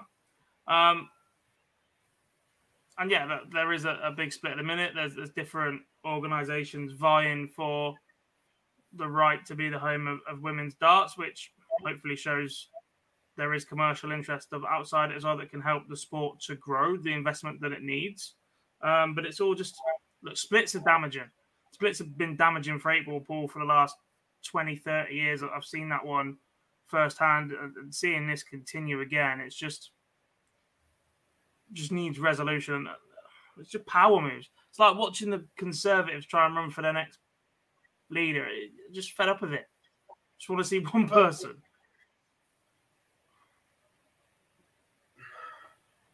but it's never going to be harmony. There, there will never be harmony in the sport again. No. Not necessarily harmony, but there might be a point where a monopoly drives everyone else out, and that will be the PDC. But again, in my opinion, they have to become a more sporting organisation. I get that they're the Professional Darts Corporation. They're not a governing body. They're an events company or, or whatever else. But if they're to remain as the top dogs of this sport, then they need to become more sporting. It was interesting talking to all eight beforehand, and, and I know everyone will say, yeah, but they're in that environment, so they're obviously gonna they're obviously gonna big it up. All of them said this is the future. The women's series, the way that they're, they're doing it, the expansion as well, which we'll talk on in a minute, is the way forward. Yeah, and and I think that's back to the point I mentioned for the probably the Dane being at what about ten percent of where the potential can be. That's not the players or anything like that. And then I mean actually the growth of the women's game with the PDC. Um, there was always going to be that divide. There's always going to be other organisations, and there's there's always going to be players who potentially can put themselves in the mix for the PDC, but don't want to do it. We saw it, you know, how many years with the question marks around Martin Adams, around BDO and PDC about someone coming over. There's always going to be people who, for whatever career choice, don't want to make that that leap and jump over. But it would it'd be take a very very strong argument for someone to say that the future of women's dart is away from PDC. Um, and I haven't really heard much of that argument from anywhere else. Yes, there can be the amateur level of such from it, but not the future of the top end of the game is with the PDC. they got they got there was there was people biting on Twitter yesterday. Interestingly, um, little Richard far from happy with Tony Martin's comments, which was which, which, which was interesting. Um, but the, the the telling point for me is that everyone was saying about the Lakeside that the money was more, and I agreed for a one-off tournament. But the fact that there is now a prize pool of 140,000 pounds for the women for 20 or from now or for 2023 the expansion of it is huge It's, it's huge, but it's only a, it's only a step in the right direction. There's still a long way for it to go. I.e., the, the the area for me is we we've seen a, a dud tournament yesterday afternoon. But from a TV perspective, if it's not for Fallon and potentially Lisa looking at the rankings, the other sits, if you are just following it on TV, you might not see them then for another 12 months, which needs to be looked at. But Yeah, like I says, that's it's, it's just it's yeah, the like it's WWE. start of it. All right, but that's this is this is not me. Phil, Phil, this is me not. This is me not. Yeah, this is me not comparing them, but I'm saying for the d- women's game to grow, we need to be seeing them more.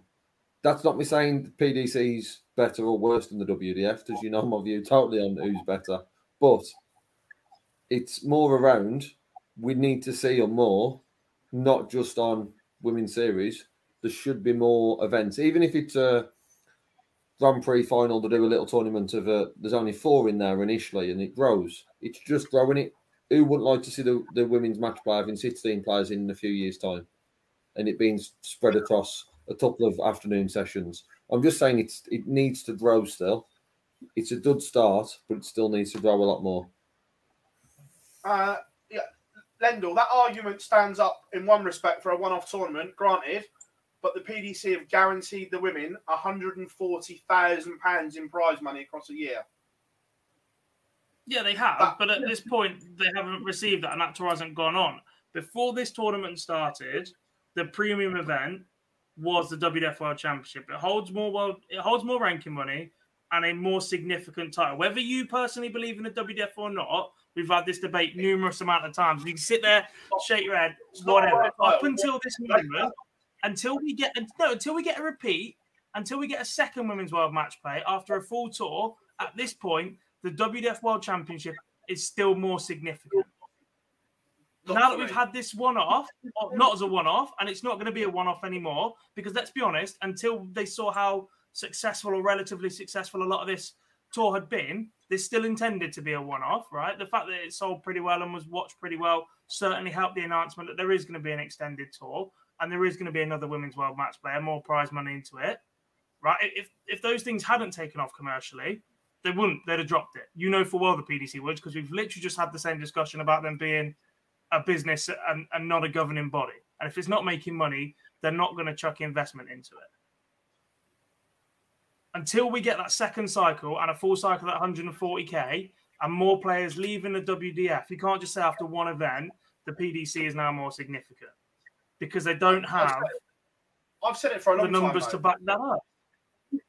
I've said it for a long time. I, look, for me, and I, and I don't hide. I won't hide behind this. I won't shy away from it. I they're, they're Lakeside champions. They're not world champions. In sport, In the men, again, I completely agree with you. And we, we've had that. But in the women, where they've had no other home at all, that is still the Ladies World Championship.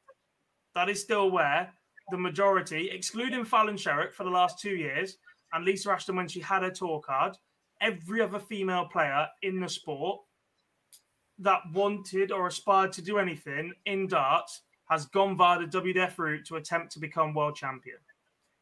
That is changing, yes, but that has not significantly changed enough yet to say the PDC are the be all and end all in women's darts because at the minute they haven't taken enough of that women's market. There's still players far too loyal to it. It's like the early days PDC BDO. uh, look, that, that that will always be there. Um, and like I say, Lendo, I won't I, I won't call her a world champ. Lakeside champ, I'll go with, or amateur world champion, but just world champion, not for me. So Um, Lisa Ashton isn't a world champion. difference back then. This was the Why? first because it under the BDO they were still parallel. Is Mikuru a a world point. champion for winning the Yes. title at the Indigo? Not the There's Indigo no one. difference the first there. one. The first one I'd go with. The Indigo was a shambles. So Mikuru is a one-time world champion and a one-time Lakeside champion, a one-time Indigo No, one-time Indigo. Indigo. Yeah, I just look at it. That this was She's the only Indigo champion then, because everyone else is a Lakeside champion. This was the WDF's first world championship. Everyone's jumping on this bandwagon. It's just a continuation. They build it up as their inaugural world championship, so it doesn't have history. They build it up, and that was their own thing. Little Richard. They marketed Nick it wrong, and you know full well because everything else was kind of reference back to previous came out at every opportunity and said, "This is our first world championship." So you then Leave your personal go back. beef with Richard at the door. So you over can't one then line. go back. You then can't go back and dig up all the history about previous events when you've distanced yourself from it.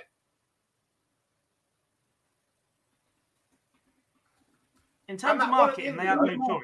The BDO is a tarnished name, but whether they like it or not, that side of the game, that history in terms of titles and that tournament, has always belonged to the WDF. The BDO ran it on their behalf. You can't ignore that. They, they had did. to. They absolutely had to to try and sell tickets and distance themselves from the absolute shambles of the BDO for the last couple of years. They had to come out and just say that this was nothing to do with the last one because nobody was touching it. Nobody still touched it. They didn't have a choice. And then they realized they didn't have enough content and they had to try and sell it somehow. Yes, the wording was poor, but you can't just keep using that one line to bash them over the head with it when the history of the women's game is there. The men's game, perhaps since the split, since 2010, After the way- granted. After the way we were treated at Lakeside and the way I was spoken to, I will bash them until the bitter end. And I don't even. I'm not That's even sorry. that- agenda. That's not darts. That's don't darts. You're not talking darts. You- You're talking personal relationships, and that's different. That's not what we're here to do. It isn't, is it? Um, What's that? That's relationships. That's not darts. Yeah, it is. It's all good. It's got a chat room on fire anyway. Uh, I personally didn't, didn't Lendl because I don't, don't do the graphics. It's the same as that argument is the PDC called Barney a five times world champion, but only called Duzza and Bunting a Lakeside champion. The world, the world bit's gone.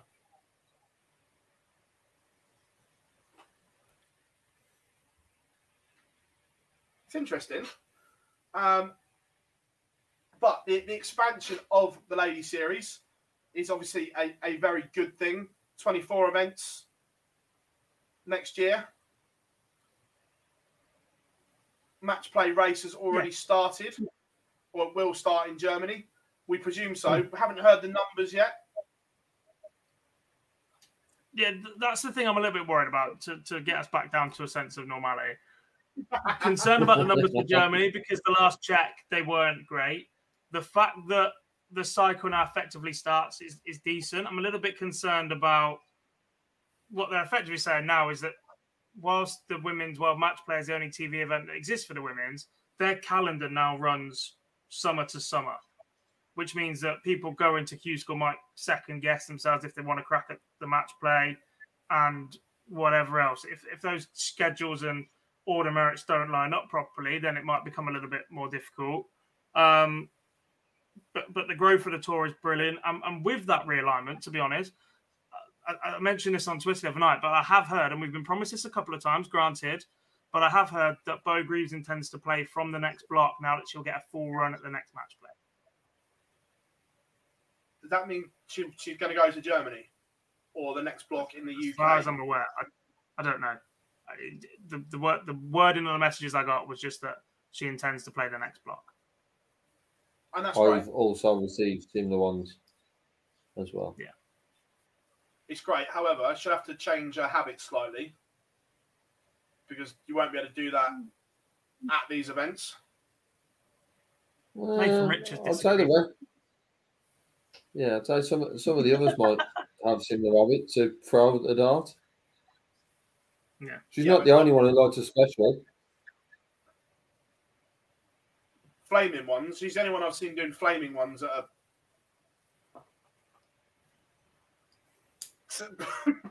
you can laugh, Boise. It's fine. Right, a couple of questions in the chat room. Uh, Philip says, "I reckon numbers might be better this time. Multiple German players want to play, hopefully, but it's if enough of those play to prop it up. Last count I had was mid forties, and if it doesn't reach sixty-four, there are serious concerns that the PDC might pull it.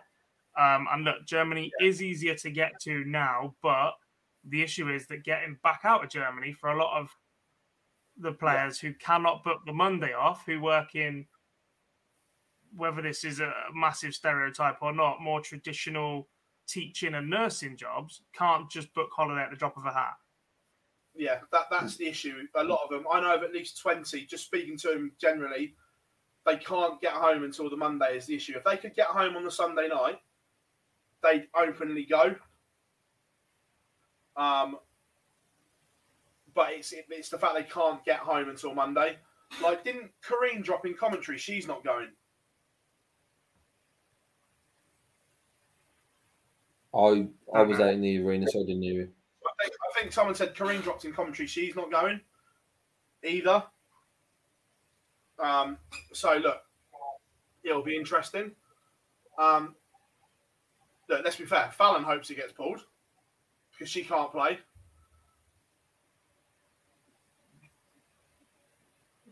So I'd like to think now that I'd like to think now that she's in a fairly comfortable position for the Oh, so senior. she, she, she's in a good position, but if you're a player, you don't want to miss a ranking event, do you? Unless you have to. Yeah, it does. not.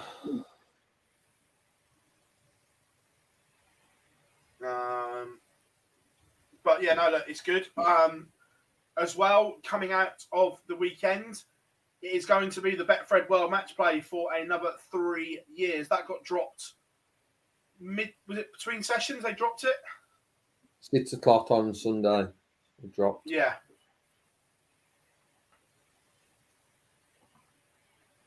Which I'm damn pleased it's not Cazoo. I'm and I'm not. And I look, know. this this conversation went a couple of ways. There is an awful lot of people out there that believe that the Cazoo move was deliberate from the PDC to distance themselves from gambling companies. That wasn't Not- true. Was it? hell? Not true. Cazoo just stumped up a wheelbarrow load of cash compared to everybody else to get all over every single event that they could. Right, the gambling at the companies World- still exist. They've still been a major investor in this sport and will remain to because as an industry they make a lot of money. at the Worlds last year, we were speaking to the William Hill reps. This was before Cazoo was announced, and they said that they had a meeting with Barry a week before the the World started, and he told them what Cazoo's offer was. It was match this, or you can't have it. And when he told them the price, it was four times as much as what Hills were paying. That's how much cash they've dumped into the market has nothing to do with moving away from gambling companies. It's just the fact that they offered an absolute truckload of money. Yeah, but I I spoke to you yesterday, Phil, when this was announced. Obviously, I don't want to see betting companies in the sense of I'm someone who's been addicted to it. I haven't done it for a number of years now, and it's still you see, and it's not great to see.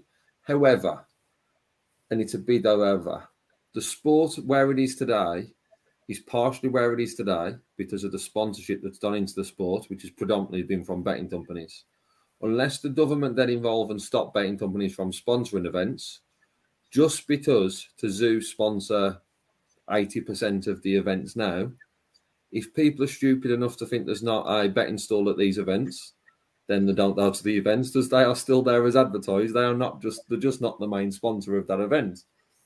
The the reason that the Zoo sponsor the majority is because they pay the most. It's not a decision that the PDC have made to say we're no longer using them. Otherwise, we wouldn't have had an announcement that Betfred are now sponsoring the next three years. It was a solely financial decision, and Butties are going to continue to be involved in sport unless, like says, it's a government rule to stop that. While that's in place, the money needs to be into the sport to generate the players willing to play, the players willing to practice and put in the performances that we do that we see. And for any other reason, the people think the sponsorship is what it is. There's one reason it is what it is, and it's financial. So whoever pays the most will have their name on that title. It doesn't matter if it's a betting company, a, a debt recovery company, or it's a car company or a cleaning company or whatever other company in the country or world. it's all about who pays the most money. Whether you like that company or not, that is always going to be the case. Well, also, as well, at the hmm. Premier League, although it was the Cazoo Premier League, William Hill were the official bet, official betting partner, and they still had their name on the stage. Yeah. They still I think, I think money you'll off still get that. Yeah, and look, the thing is, the only way that the UK changes for me away from either Cazoo or a betting company is one of two things. One, you get a premium blue chip company like a Sony or a McDonald's or, or, or a global conglomerate come in, offer to sponsor the PDC, and at that point, they might as well buy the PDC, right, and say we're just going to buy a sports tour because that's how much that sponsorship would probably cost a company of that size, a Coca Cola, for instance, to go and just put Coca Cola across all of darts and just be there. Or the Saudi Arabian government come in and, and they start trying to use darts as their as the next sport that they target after golf and boxing. At that point, we're probably going to have the same issues as we do, if not more, than what we do with a betting company. So, so part of it might be better the devil you know, and just make sure that as the PDC, I think they should do a little bit more personally. If you are going to use betting companies to ensure that safer gambling goes on and that there is signposting for those that struggle with it, but you also have to look at emerging markets. The USA and the Netherlands, in particular, are now relaxing their gambling laws. These are hotbeds for bookmakers and, and betting companies to now go and throw money into sponsorship that they haven't been able to do in those areas to grow it. The Netherlands has finally opened up, and the 365 Masters is, is there to stay, I reckon, for the foreseeable because sportsbook betting in America has only just really taken off. Oh, the North American market is absolutely huge and booming right now. Huge. Hmm. There's literally states applying every day for the same licenses. It's only, I think it's 14 states have got sportsbook licenses at the moment, but the applications are going in all the time from from the others. Is, is the thing. So that is that's a huge area. Um, and like you say, the fact that 365 never sponsored, they might back in the early days, but certainly haven't sponsored a PDC event for years. Did the North American one is that shows you how big that market is to the companies now. Yeah. Um, LP Metal says, or a metal detecting company, that would be amazing.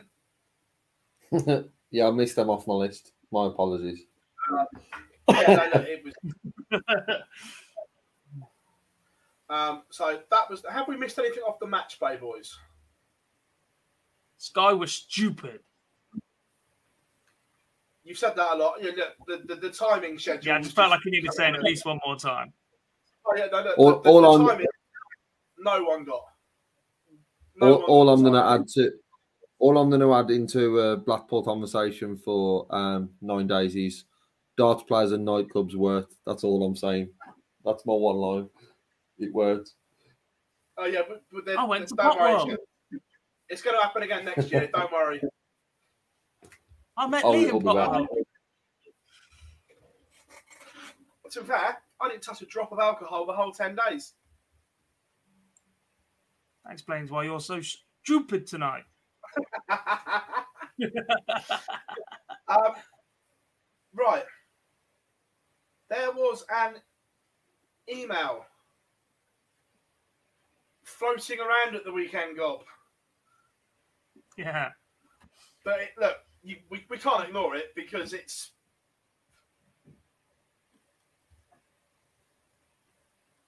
No,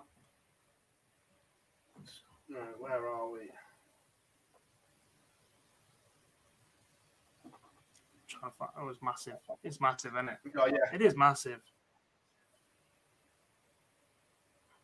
To be fair, it feeds into a little bit of a conversation we had earlier. We, we could have dropped in at, at that point, and, and basically the the email that we've seen or, or, or got hands on or a copy of is is one from Tommy Thompson of the England Darts Organisation on behalf of um, Tri Nation, so England, Scotland, and Wales towards the WDF, basically saying that their belief in their product uh, is is diminishing and their inability to run more ranked events in comparison to competitors such as the PDC, the ADC, seniors, etc., who have basically set up their stall as every single event means something, and every single event carries ranking events and a clear progression path, and, and that is lacking in the WDF slash um, Tri Nations part of the game and, and, their inability to, to hand out ranking points at every event that they wish or, or seek to run um, is, is damaging that.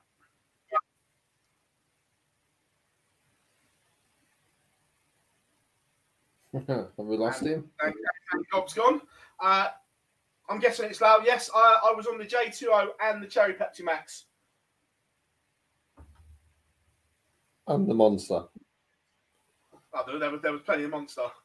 Um, but yeah, the um, whilst Gob sorts in it now, this this email was, was interesting as well. That he didn't hide who he CC'd in either, so it was obviously sent to all the powers that be at the WDF: Nick Rolls, uh, Richard Ashdown, um, Bill Hatter. But then also, interestingly, Matt Porter, Dave Allen, Peter Manley. It was it was a weird list of people CC'd in Gob. I thought it was quite bold to CC some of them in to then slag off their intentions with the women's game and the product. Yeah. It was a bold move, um, yeah. Very bold. Yeah. And to be fair, he does reference the golf factor at the moment that obviously you spoke about a minute ago. That I can't help but think this email was sent for two reasons. One, self importance but also two that listening, reading it, it's, it's, it's a long read, but there genuinely are some very good points he's made in there as well.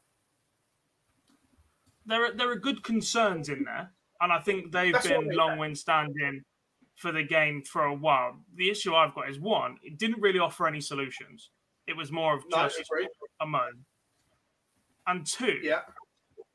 I still have an issue with with taking direction or opinion from a man who was involved in the BDO at the start of its decline, who has attempted to remain at the top level in decision making and boards and, and be voted in, and when not, become effectively leader of the opposition and, and just try and pick holes and stuff at time, as and when he can. I, I've never met the man. This is all partly opinions that I form from various forums and debates and, and reading the history of the game and, and the sport and, and taking on opinions from various people at that level of the game or that know that side of the game a lot better than I do. And I just don't get it. I, don't really get why Tri Nations exists at the minute. They were set up as a group that wanted to be those that ran the BDO, or effectively took over from them with the running of the county game, etc. They lost any vote significantly, or, or counties elected not to go that way. Scotland went their own way, which is a bit of a hot topic in Scotland in pretty much everything at the minute. Um, and I, I, just don't get it. I don't really get what they do now. They run a few events and, and dish out the odd WDF ranking points, but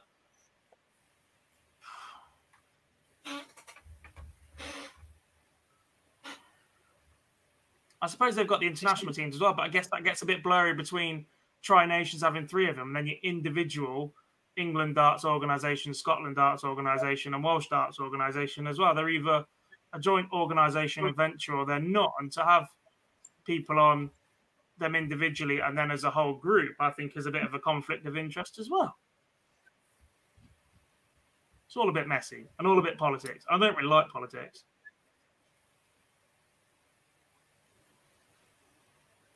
unfortunately, that, that, that that's where the game's at, at at the moment. Unfortunately. Yes. I think it may be here for a, for a long while as well. Yeah, I know. I, I, I agree, and look at especially with the emergence of the ADC that when the mad when the mad concept happened, um, there was still a lot of good things, but they tried to run a marathon before they could walk. They've gone back to the drawing board, stripped it back, rebranded it, whatever you want to call it. But for amateur players in the UK at the moment, that this is going to get spread out, no doubt, as it says in this email. He brings this up as well. But right now, for the amateur player in the UK, the ADC looks a very, very good option yeah, it it looks like a good option, but there's plenty of options for the amateur with the live league with WDF. There's plenty of field, and it's just making the decisions of what's right for these players because there's not huge figures in these these organisations in regards to the amount you play to the, the amount you can win. Obviously, I know I'll use Jim for an example, who won um, six thousand pound the weekend. Next to then the live league, he's got to then be back in in a few weeks' time. So it's looking at managing what's right for you from a from a player based in the UK right now. The amateur game is probably the best because you can go and enter ADC, WDF, live league if you're fortunate enough to be invited. There is opportunities out there, but there needs to be a leading figure in the amateur game. That's where we'll be in this sort of political sort of point at the moment of what the saying is right and wrong. And the email sort of that's the email's just a a rant. There's no solution in there. I've not seen any line that's sort of a solution for for any of the arguments, uh, and that's probably the disappoint, disappointing thing. It's just like someone telling you off and not telling you what to the right. Well, uh, to be fair, reading between the lines, he was, he was more worried, or the way it comes across is they are more worried about the ADC than anything at the moment in terms of the amateur game in the, the UK. Because they reference the global director quite a lot, and uh, I I'm, I'm paraphrasing now. I haven't got that in front of me, but it was along the lines of they're just going to put their events on when they want, and to hell with anyone else. I'm paraphrasing that, but it was along along those lines, God, wasn't it? Yeah, yeah, because they can. They're not restricted by anyone else. They're just gonna crack on. There's no real regard for other calendar events because the way each event and each organization see it is that what they're doing is the best for their players, those that are on those tours, if you like. Tours are the way forward. Tours are the way forward. Dragging yourself to the arse end of nowhere for a hundred pound knockout, whilst financially is okay for you, it doesn't get you anywhere. There's- no direction to it.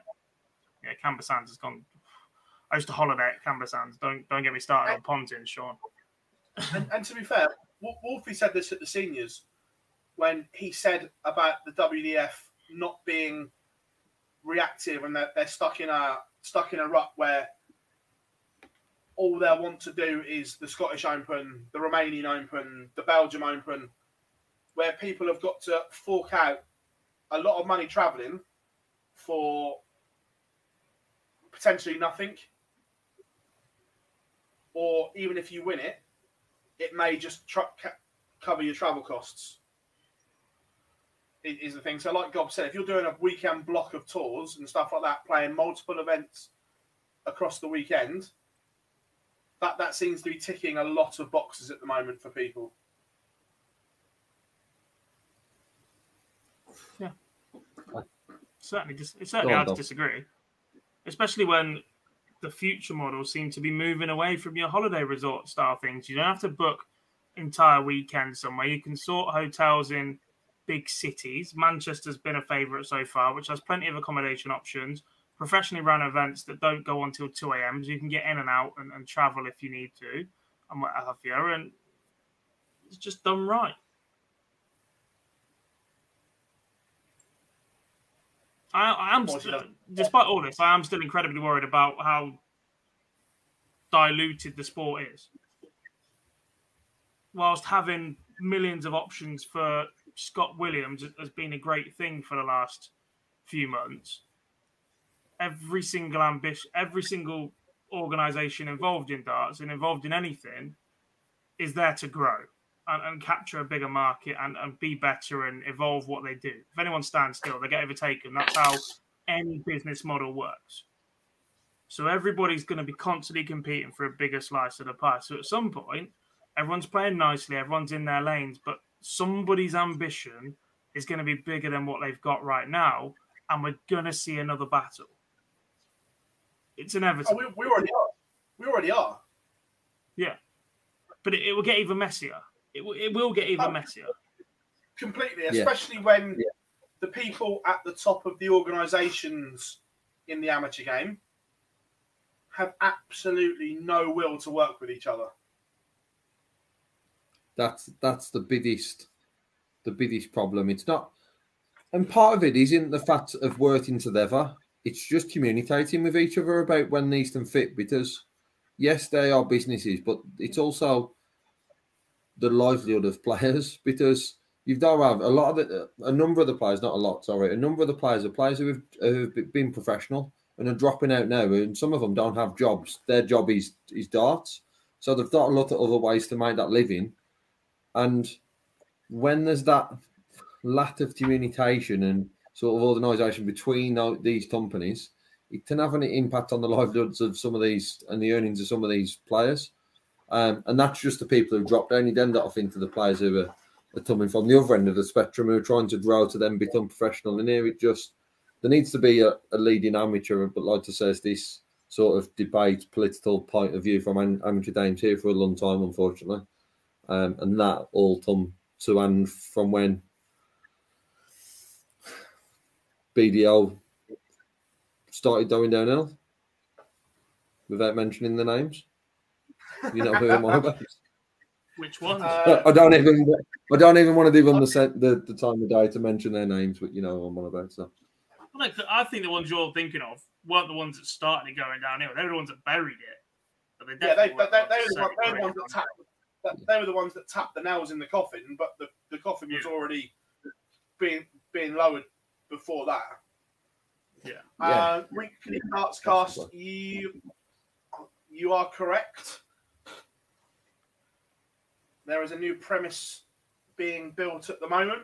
Not sure of a completion date, but yes, changes are ahoy. Uh, speaking of the live league, Jim McEwen won Champions of Champions Week, thirteen unbeaten at one point. He played Surely Mac must well. have been sweating. Oh, he Surely was. Mac was sweating. Surely, surely Mac was sweating when, when, when, when Jim was on 13 not out. He was sweating. Um, Graham Usher went berserk at one point as well. that was ridiculous. Nine dart. Really Congratulations to him and to Henry for calling that in as well, actually. Oh, Nine that darts, aside, One six seven Yeah. finish. 2 0 behind them, them, them 14 plus checkouts is standout anyway. Add to that, add to that a nine darter was in that mix and then a 167. It's like, but well, yeah, my huge shout out to Henry and Charlie as well, who pulled in his first nine. Yeah, indeed. Um, right, we are we're going to fit some questions in. Whilst you get your questions in, boys, right? What else have we missed? Uh, Paul Lim, Paul Paul Lim, back to back wins. Very good from him. And I saw stats breakdowns or numbers of averages from over the weekend, and it was great to see that it was of a level higher than what we've seen from him recently. I- I've been a little bit disappointed with Paul in the seniors because I know what he's capable of, especially when you see him play World Cup with with Harith. That performance level has been higher than what we've seen on on the on the senior stage. Um, but that certainly looked like he was back trending in the right direction. Yeah. Yeah. Whether or not he's got enough events to be able to qualify for the Lakeside or the WDF World Championships in 2023, given how little there is in Asia at the minute and that they're still significantly behind the majority of the world with COVID. We've seen the PDC adapt their strategy for World Championship qualifying, etc.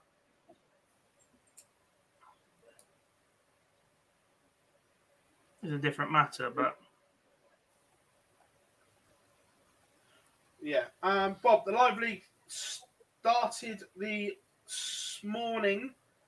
Uh, Mondays are back. Um, and in Group A, Keelan Kay, Robert Owen, Jelle Klaasen, Colin Osborne, David Pallett, and Lee Cox. Um, Keelan Kay played really well today, averaged 90 across the day.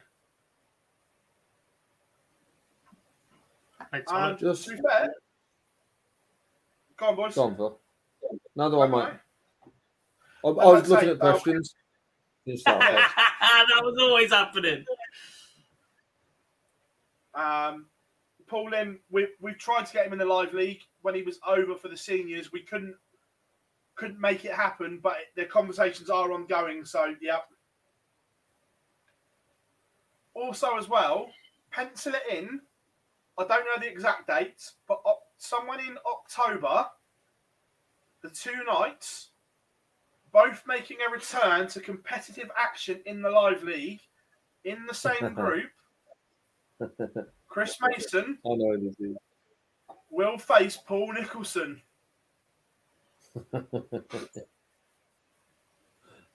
Eek.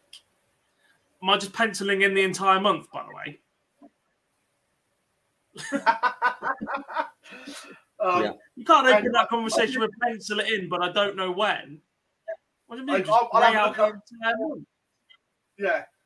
Um, and I think Webby's down to do comms on it, that one as well. So you'll have Webby commentating on Nico against Mace. Superb.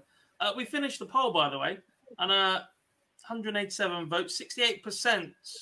Philip Douglas Taylor is the GOAT. End of. End of.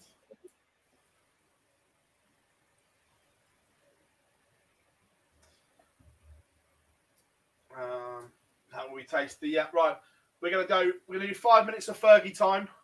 So, questions in. What? Yeah, one one I'd seen earlier, and I did comment back to Jamie saying we'll come back to it if we had time. So I thought it was a very, very good question about Gerwyn Price. Does Gerwyn Price limit his own ceiling by being so reliant on tops and tens? And does he need a plan B? Because we see him, we, we see that's all he goes for. And let's be honest, a lot of the time on the 20s, he's ridiculous. And sometimes he's even better on the 10s. But if it's not working, he still stays there. A year ago, yes, but actually in the match play, I remember hitting him. I remember seeing him hit 24 eights and 16s more than I have in a long, long time. Is it enough? I don't know. Wadey's become a little bit more adaptable in the last couple of years or so, and I certainly think that that's made him a little bit more effective. The issue for me isn't a plan B on the outer ring because Gezi and, and James are up there with two of the greatest double top hitters and double ten hitters you will ever see. It's if they're doing everything in their power to leave those, and the setup shot isn't there. If it's costing them a, double because, for instance, from 61 they've tried to go treble seven instead of being comfortable enough to go 25, 36 and have two darts at it. If they're, if they're costing themselves opportunities because they're busting their ass to leave that as a finish, that's the issue. In terms of leaving it or going back to it as their preferred route from a 101 and picking treble 21 tops instead of treble 29 double 16, then no. That's just what they they do it so often, they practice so often. And where they're so adept at both, if they had a bad cover, I could understand it, but I've never seen either of them fall off tops and tens at the same time. If they fall off one, the other one's there to bail them out. Um, just quickly, someone else has asked about Group B. So Group B will be Aaron Monk, Jamie Kelling, and Nick Kenny. Group C debut for Adam Atkinson, uh, Jamie Durrant returns, and the Bear Tony Newell. Nice lineup for that.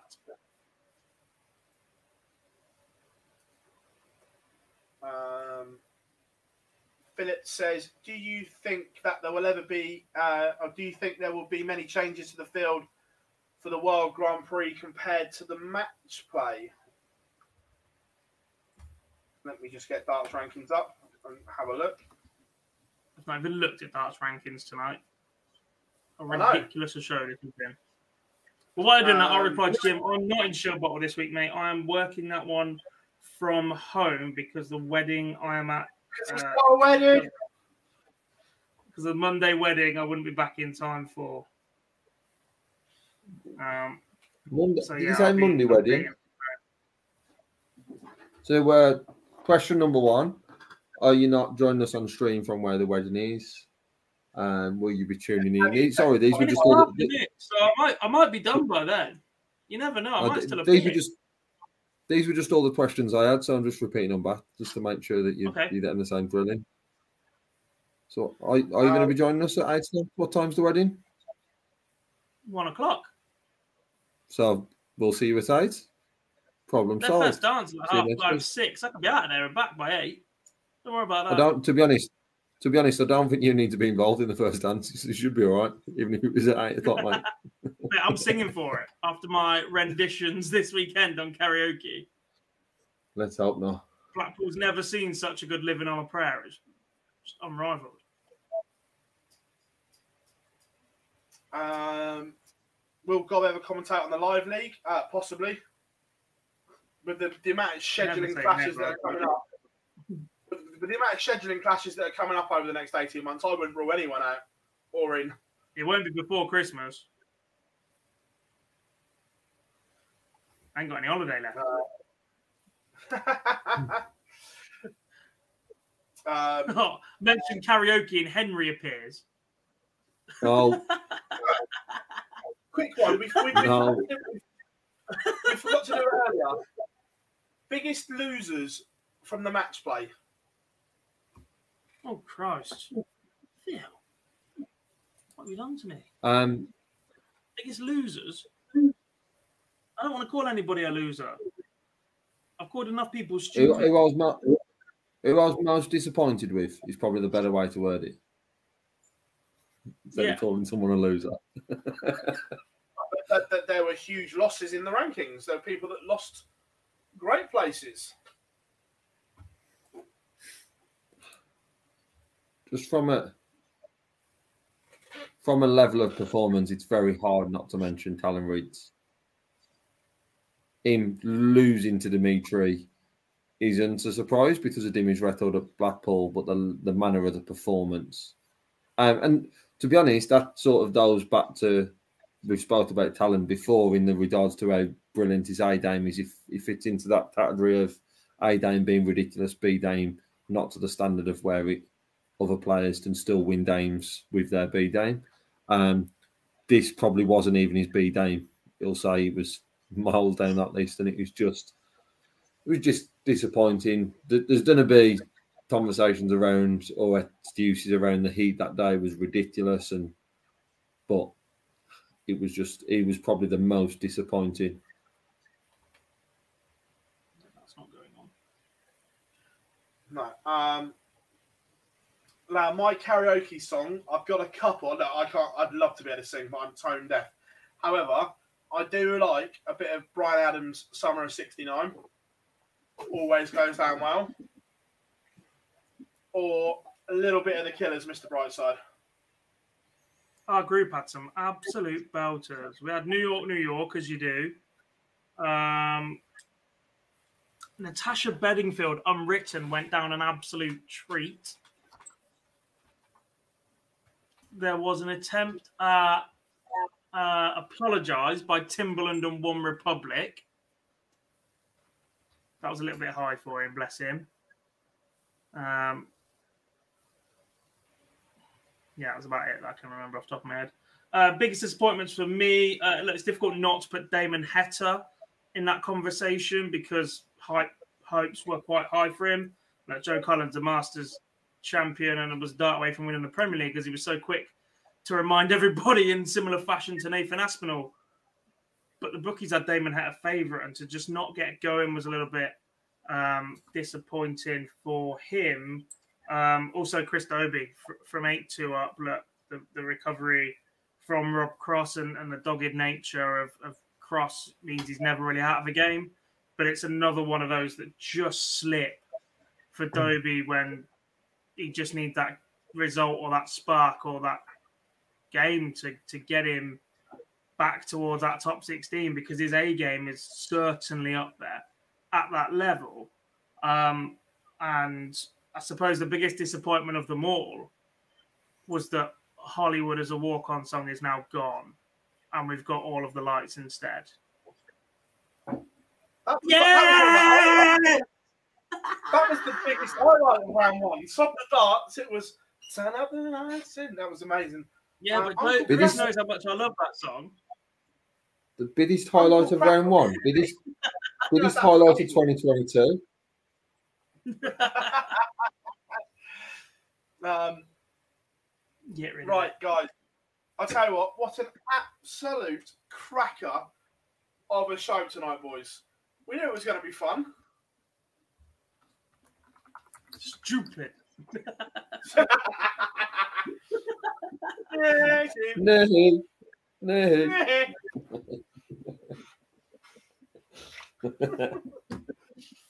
to be explained another time. Yeah. Um, but the live league returns tomorrow morning, 9.30, Group A. Uh, Keelan Kay leads the way, played some really, really good stuff. I'm going off to get some content as well tomorrow, so keep your eyes peeled for that. Uh, also, a couple of exhibitions at the back end of the week, so there'll be stuff from there um, as well. Keep your eyes peeled for seniors news this weekend from the second Yes. open series. Second Open Series in Shill Bottle. Uh, entries for over 50s close on Thursday night, 11 p.m. Uh, ranking points to be collected on offer.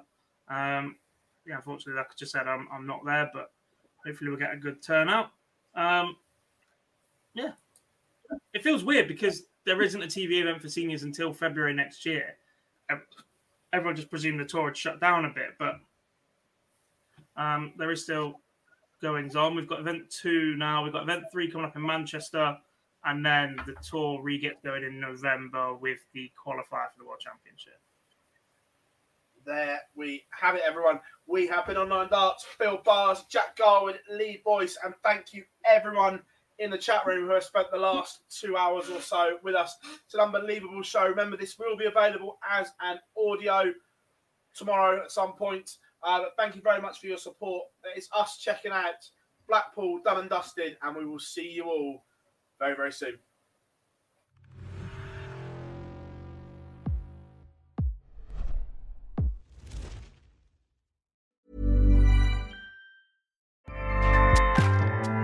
ACAST powers the world's best podcasts. Here's a show that we recommend. The Real Housewives is a guilty pleasure for most, but if you're looking to not feel guilty about that pleasure, tune in to Everything Iconic with me, Danny Pellegrino, where I break down all the messy moments and behind the scenes antics of Bravo's popular franchise. And on Everything Iconic, I also interview celebrity guests like Kelly Ripa, Keke Palmer, Drew Barrymore, Cameron Diaz, and more about their guilty pleasures, their past work, and so much more. So if you're pop culture obsessed and find yourself watching way too much reality TV like me, tune in to Everything Iconic with Danny Pellegrino wherever you listen to podcasts. ACAST helps creators launch, grow, and monetize their podcasts everywhere. ACAST.com.